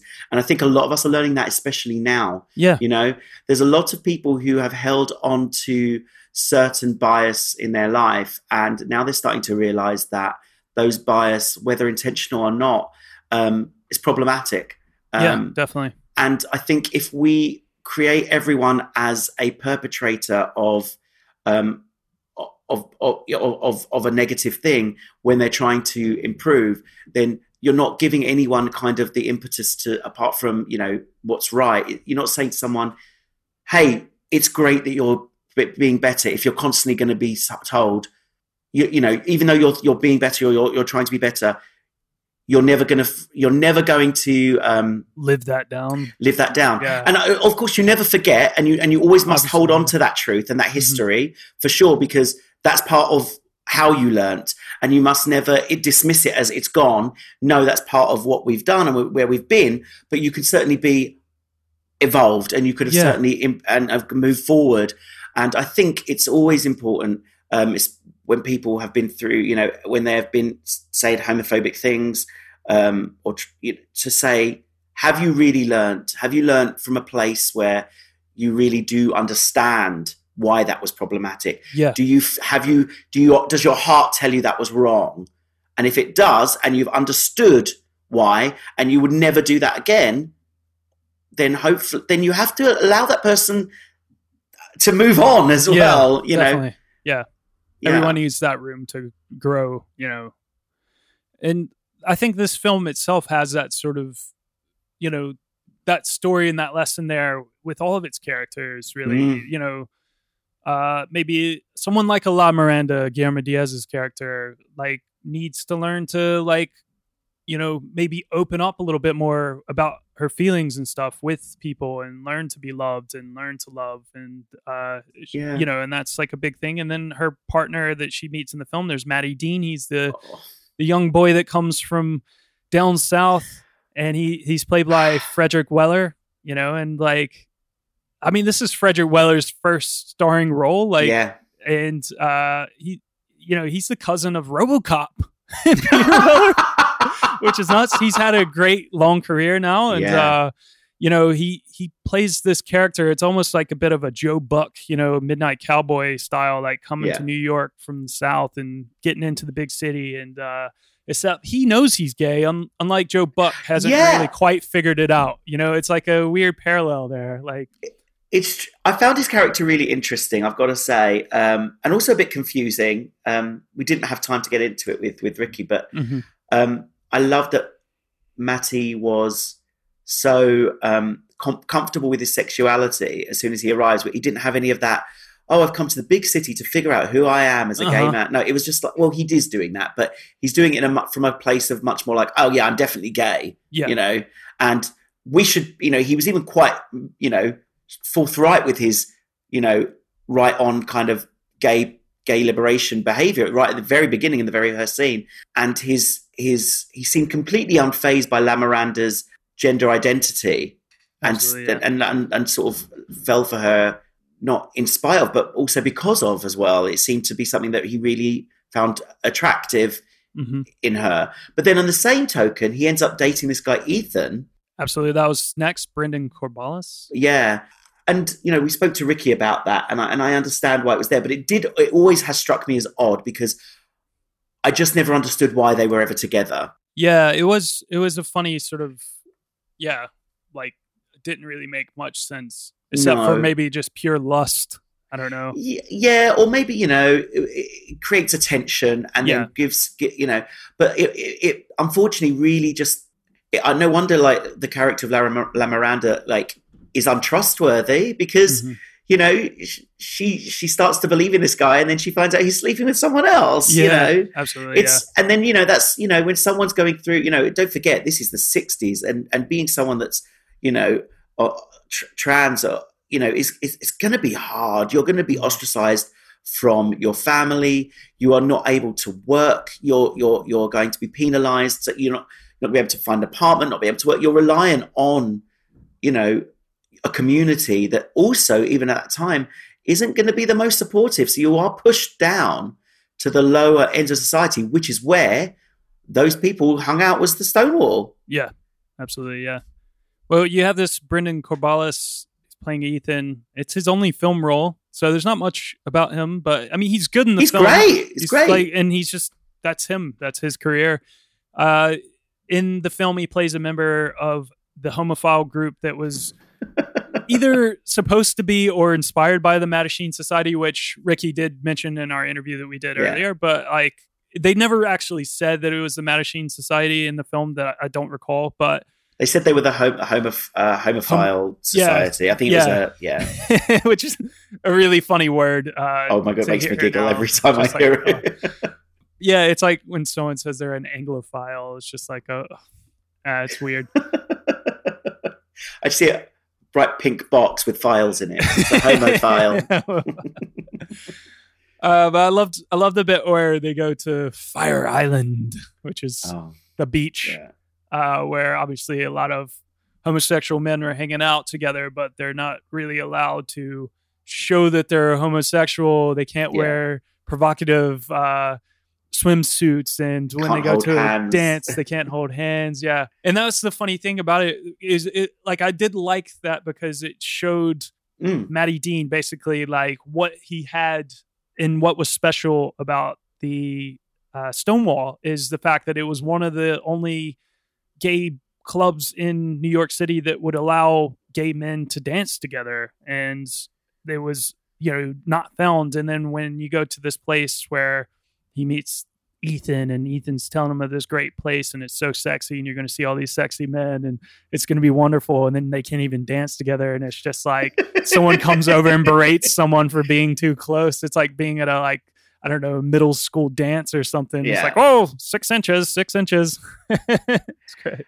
It's, but it's interesting after speaking to Rikki how, you know, he wanted to tell the story of of Stonewall, and then was, um, you know, sort of man- it suggested to add these elements in, which actually I think um, for for a film um, that is actually really interesting. I love I love seeing worlds collide. I think I think mm-hmm. for them, for me, that's interesting viewing. You know, to watch two different worlds collide. And I think if it didn't have that element, it wouldn't show how brilliant, like you just said, how brilliant the world of Stonewall was, and how open and genuine and and um, and celebratory it was for who you were.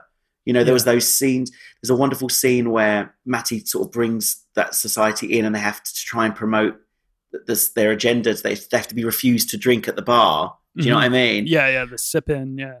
Yeah, so, you know, the, the owner, the, the manager, you know, she she's the manager of the bar. She's like, oh, God, like, I don't want you, like, the bartender's like, I don't want you guys in here. You're just trouble. You don't get us. Blah, blah, blah, get out. But they, re- they relent because they understand these two worlds need to coexist. Mm-hmm. And like Rikki said, you know, you, you do always need the people that are, you know, going down the political, comfortable, or not comfortable, but political, safe, right avenue route. And then you do need the people that are throwing the bricks and, and yeah. making a noise and cause drama. And, and I really, I really do like that about this film, actually. And I think it does, as you said, really highlight how great that bar was. Yeah. And, well, you're talking about throwing bricks and kind of, the spark of the whole riot in this film really was Duane Boot as Bostonia, who yes. plays the sort of mother figure of all the drag queens at the at the uh, Stonewall. Uh, and Bostonia has a really unique thing, which we talked about with Rikki, mm. has that relationship with the club owner, Vinny. So in real life, the real Stonewall Inn was actually a front for the mafia. They basically had it as a, a bar where they were probably making some money off of very rich patrons. That's what I was looking up. Like there would be very rich people coming in and the mafia would be basically squeezing them. But at the same time, they did allow this venue to exist where mm-hmm. there was no alcohol license or anything. And they allowed gay people there to dance and stuff. And it was it's like one of the few places that was starting to let trans people come in or or uh, drag queens and all that. And then even women were coming in. And at first it was mostly men, but it got really diverse. Um, but it was run by the mafia, and it's really interesting. They were, they were obviously paying off the police and stuff. And in this film, Rikki did touch on it with Vinny, uh, the, who's played by Bruce McVitie. Mm-hmm. Uh, he's a, the mafioso who basically runs Stonewall. And uh, yeah, and this, the interesting story with Vinny and Bostonia is Vinny is closeted, and he wants to be with Bostonia, but he's obviously he's dealing with his own mental problems of having to accept the fact that he's gay, and then he's supposed to be straight and all this sort of stuff, even to the point where he wants Bostonia to get a sexual reassignment surgery so they can go run off together. Like that's going to fix anything in nineteen sixty-nine. Go off to Arizona. What, where are they going to go? Like, what are they going to do? Like in nineteen sixty-nine, you know, it's such it's, a different time now. Yeah, it's really interesting you say that, John, because if you think about T V shows like Pose, that's yeah. really uh, current at the moment, also the new T V show called uh, the comp- T V show competition called Legendary, which is about the ballroom scene. Because um, Nigel Finch, who directed this, was the executive producer of Paris is Burning, which was the documentary that really brought the ballroom scene of New York into the kind of public awareness. And well, Pose is now set in the in the eighties, at the start around the the kind of time of the AIDS situ- uh, epidemic that was happening. And when you look at the fact that so many of the stories are parallel in the sense that in nineteen sixty-nine there was still a woman, a, a trans woman that was that was going through the same journeys twenty years later, and then still we're having that dialogue now. In twenty twenty, which is forty years later. So we're talking sixty years, mm-hmm. sixty years of having the same damn conversation about respecting trans identities and, and, the, and the trauma it causes people to, to not accept that trans women are women uh, or, or trans men are men is, is, is, is to me, absolutely, ins- is absolute insanity. Uh, to, do you know what I mean? I just, it just, yeah. It baffles me to see a film that's set in nineteen sixty-nine and the, the persecution that these women and men faced, and, and that they are the ones that gave, sorry, I'm getting on my high horse here now. These, these, these are the people that were at the front lines of the riots at Stonewall. Mm-hmm. You know, these are black trans women at the outside Stonewall Inn, throwing bricks, throwing rocks, you know, along with everyone else of that community. It's not, you know, it, it was it was a collective effort, but they really led the charge. And then the, the fact that we as a community are struggling to cohesively accept and lift up these people is is infuriating to me. And the fact that these stories are sixty years old and they paved the way for us to have the rights we have now. We ser- we have a charity based on the name Stonewall that these women made famous. Yeah, we have yeah. we have marches every year at Pride that all of the L G B T Q, uh, but the, the, the gay and lesbian community march on to celebrate their their their independence and and and their rights, which were started by these black and Latin trans women, and yet still we have people blocking them and and and and not lifting them up and not letting their stories be told. Black black trans women are the highest um percentage of, be, of people being murdered, you know, yeah, in the L G B T community. And also it's just really important. This film was made twenty-five years ago, yeah, and you know, it just it just it makes it, it it makes me sad to think that we haven't moved on, and the fact that this film is so difficult to to see, and that the remake happened in two thousand fifteen and erased those characters. Mm-hmm. It's very. It's, this is why I get really angry about that film, because we we we we have a right as a community to ensure that those stories are told, and and that's why I've always really enjoyed this film, and I've always really felt that it spoke to me, and I feel very annoyed that the recent version of it did not it lift it up further. It took away. And I understand the reasons behind it. Rikki talked about them very eloquently, mm-hmm. and I, I've no, I've no issues with the filmmaker. Rikki really put it into context as to why that would have happened, but it shouldn't have, in my yeah. opinion.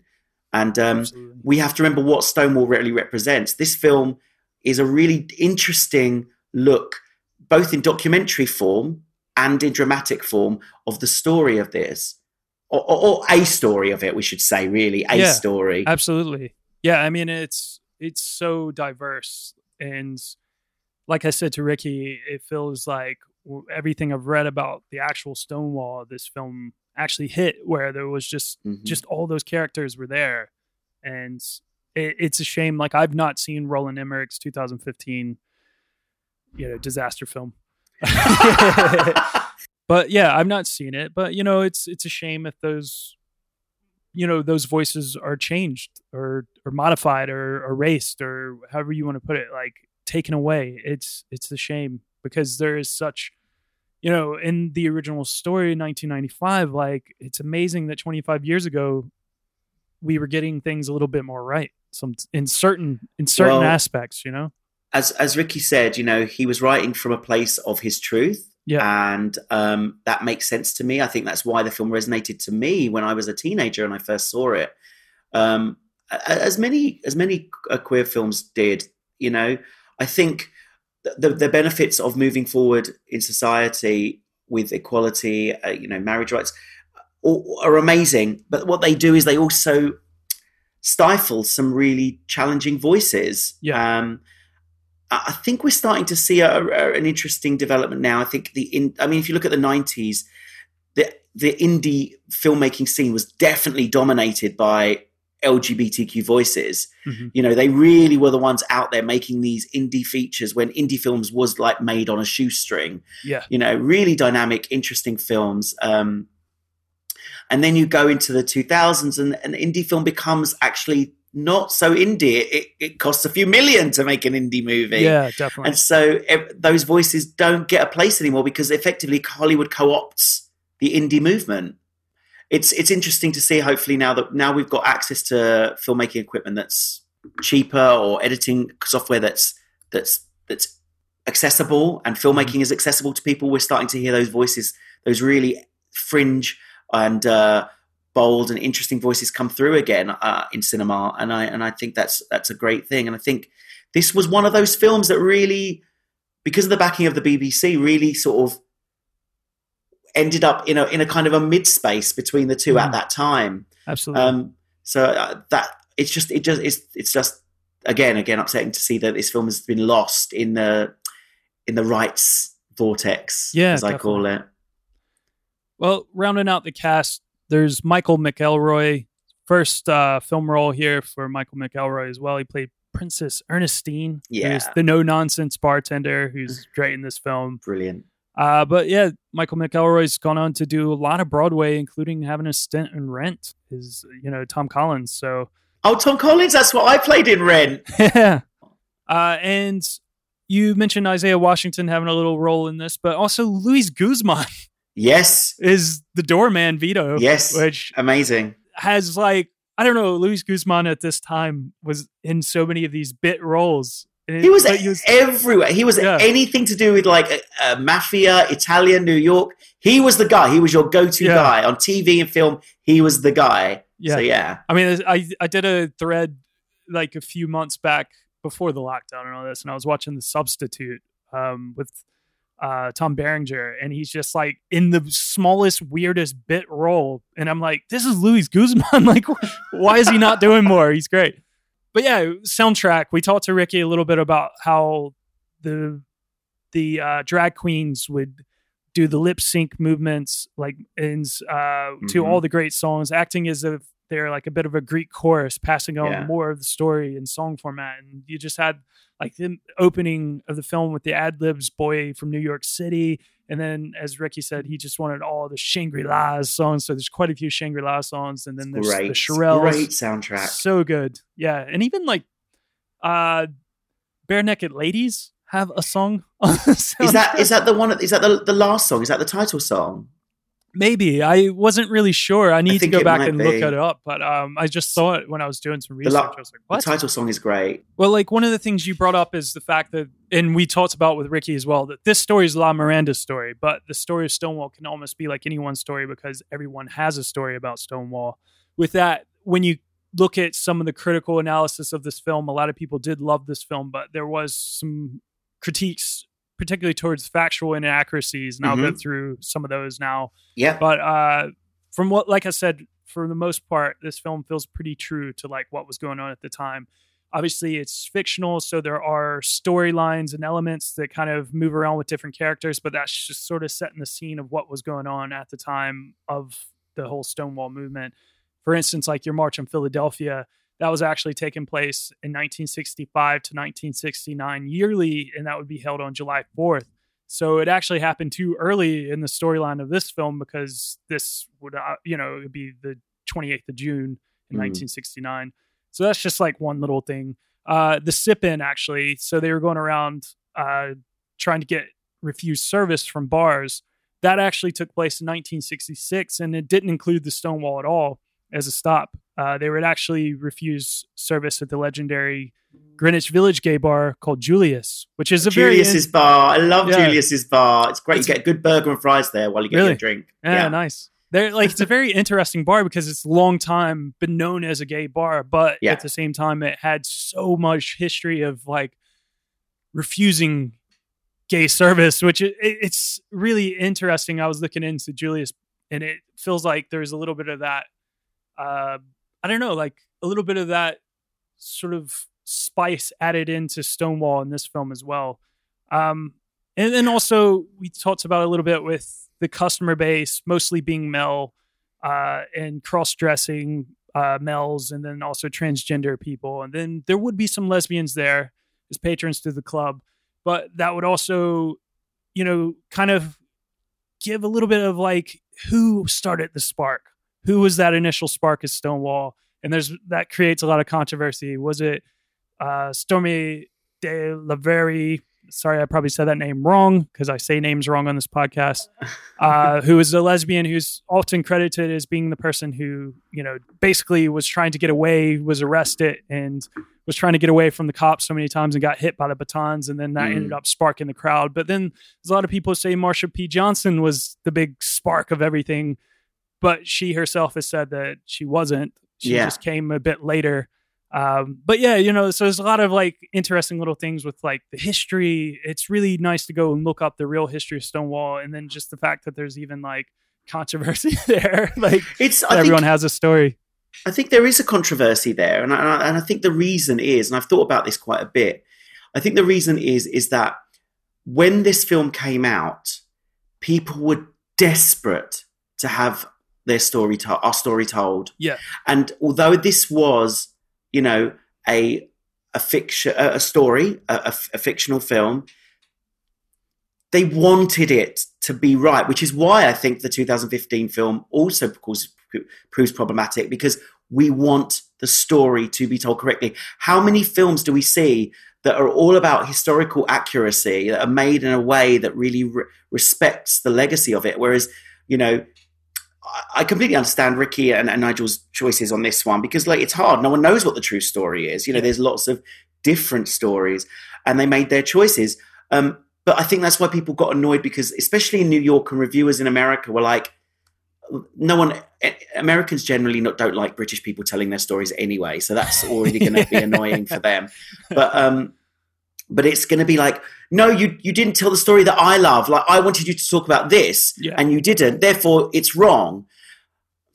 You know, yeah. I, at the same time, you know, I, I get it. I get, I get, I get that, and I think that just shows that why people are so passionate, because we need our stories to be told, and yeah. they and they haven't been, and even to this day, they haven't really been. But you know, thankfully, we do have those documentaries about Marsha P. Johnson, and I saw a great. Um, quote from Sylvia Rivera, um, which really resonated with me, and I'd like to, to read it if that's okay. Yeah, go ahead.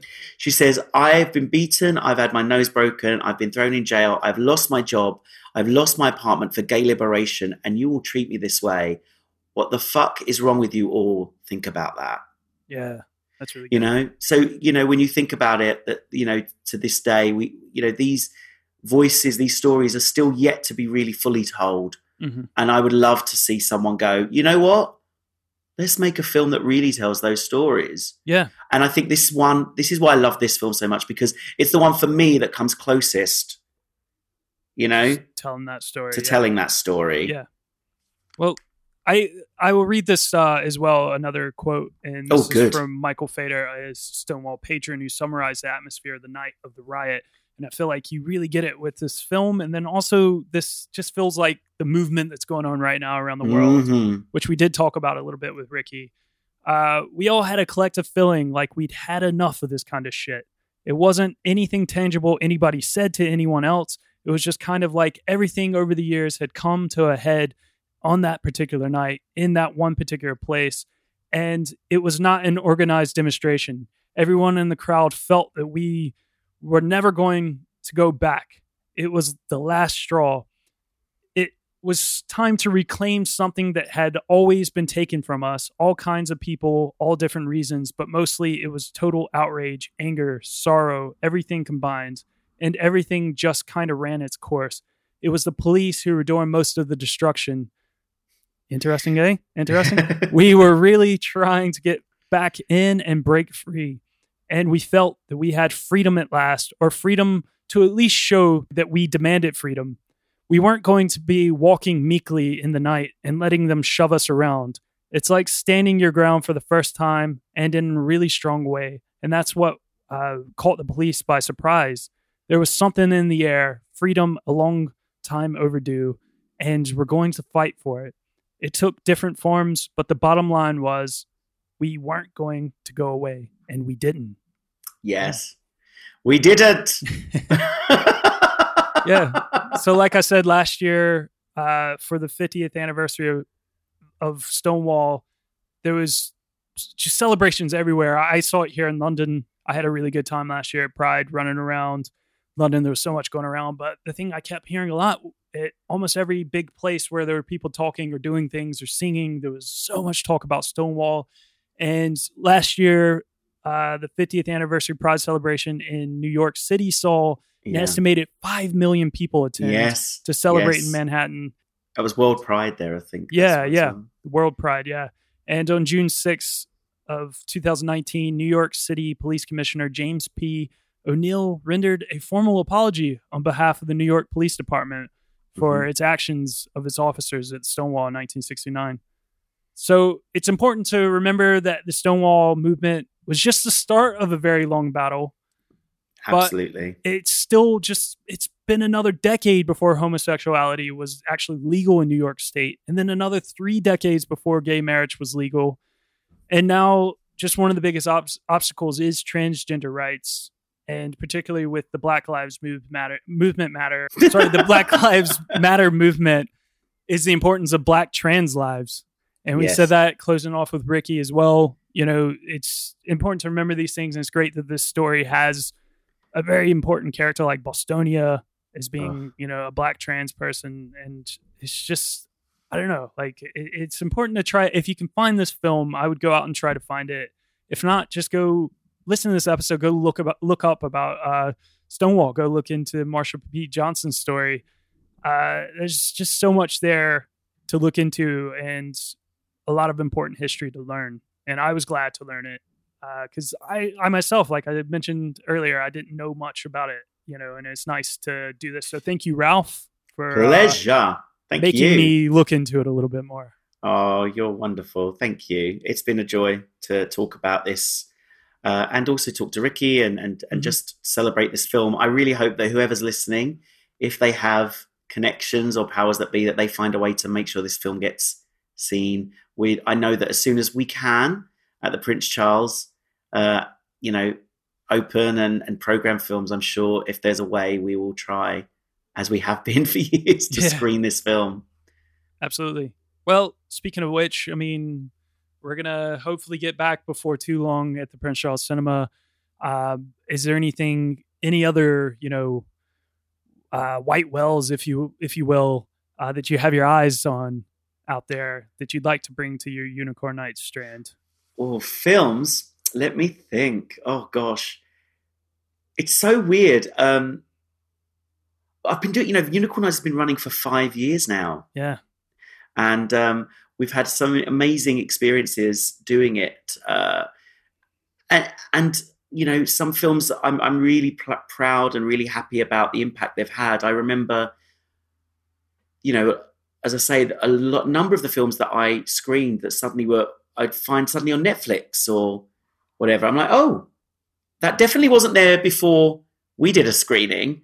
Um, yeah. You know, so I really... I, There, there is a lot of films coming out. I, I'm really interested in looking at some of the um, the kind of nineties weird films like um, Doom Generation and all of that, you know, because I think there's some interesting voices there that that I think our, our audiences would like to see. And also documentaries. There's some amazing, amazing documentaries coming out now mm. with L G B T Q subjects. Um, I just watched Disclosure, which was on yeah, Netflix. Yeah.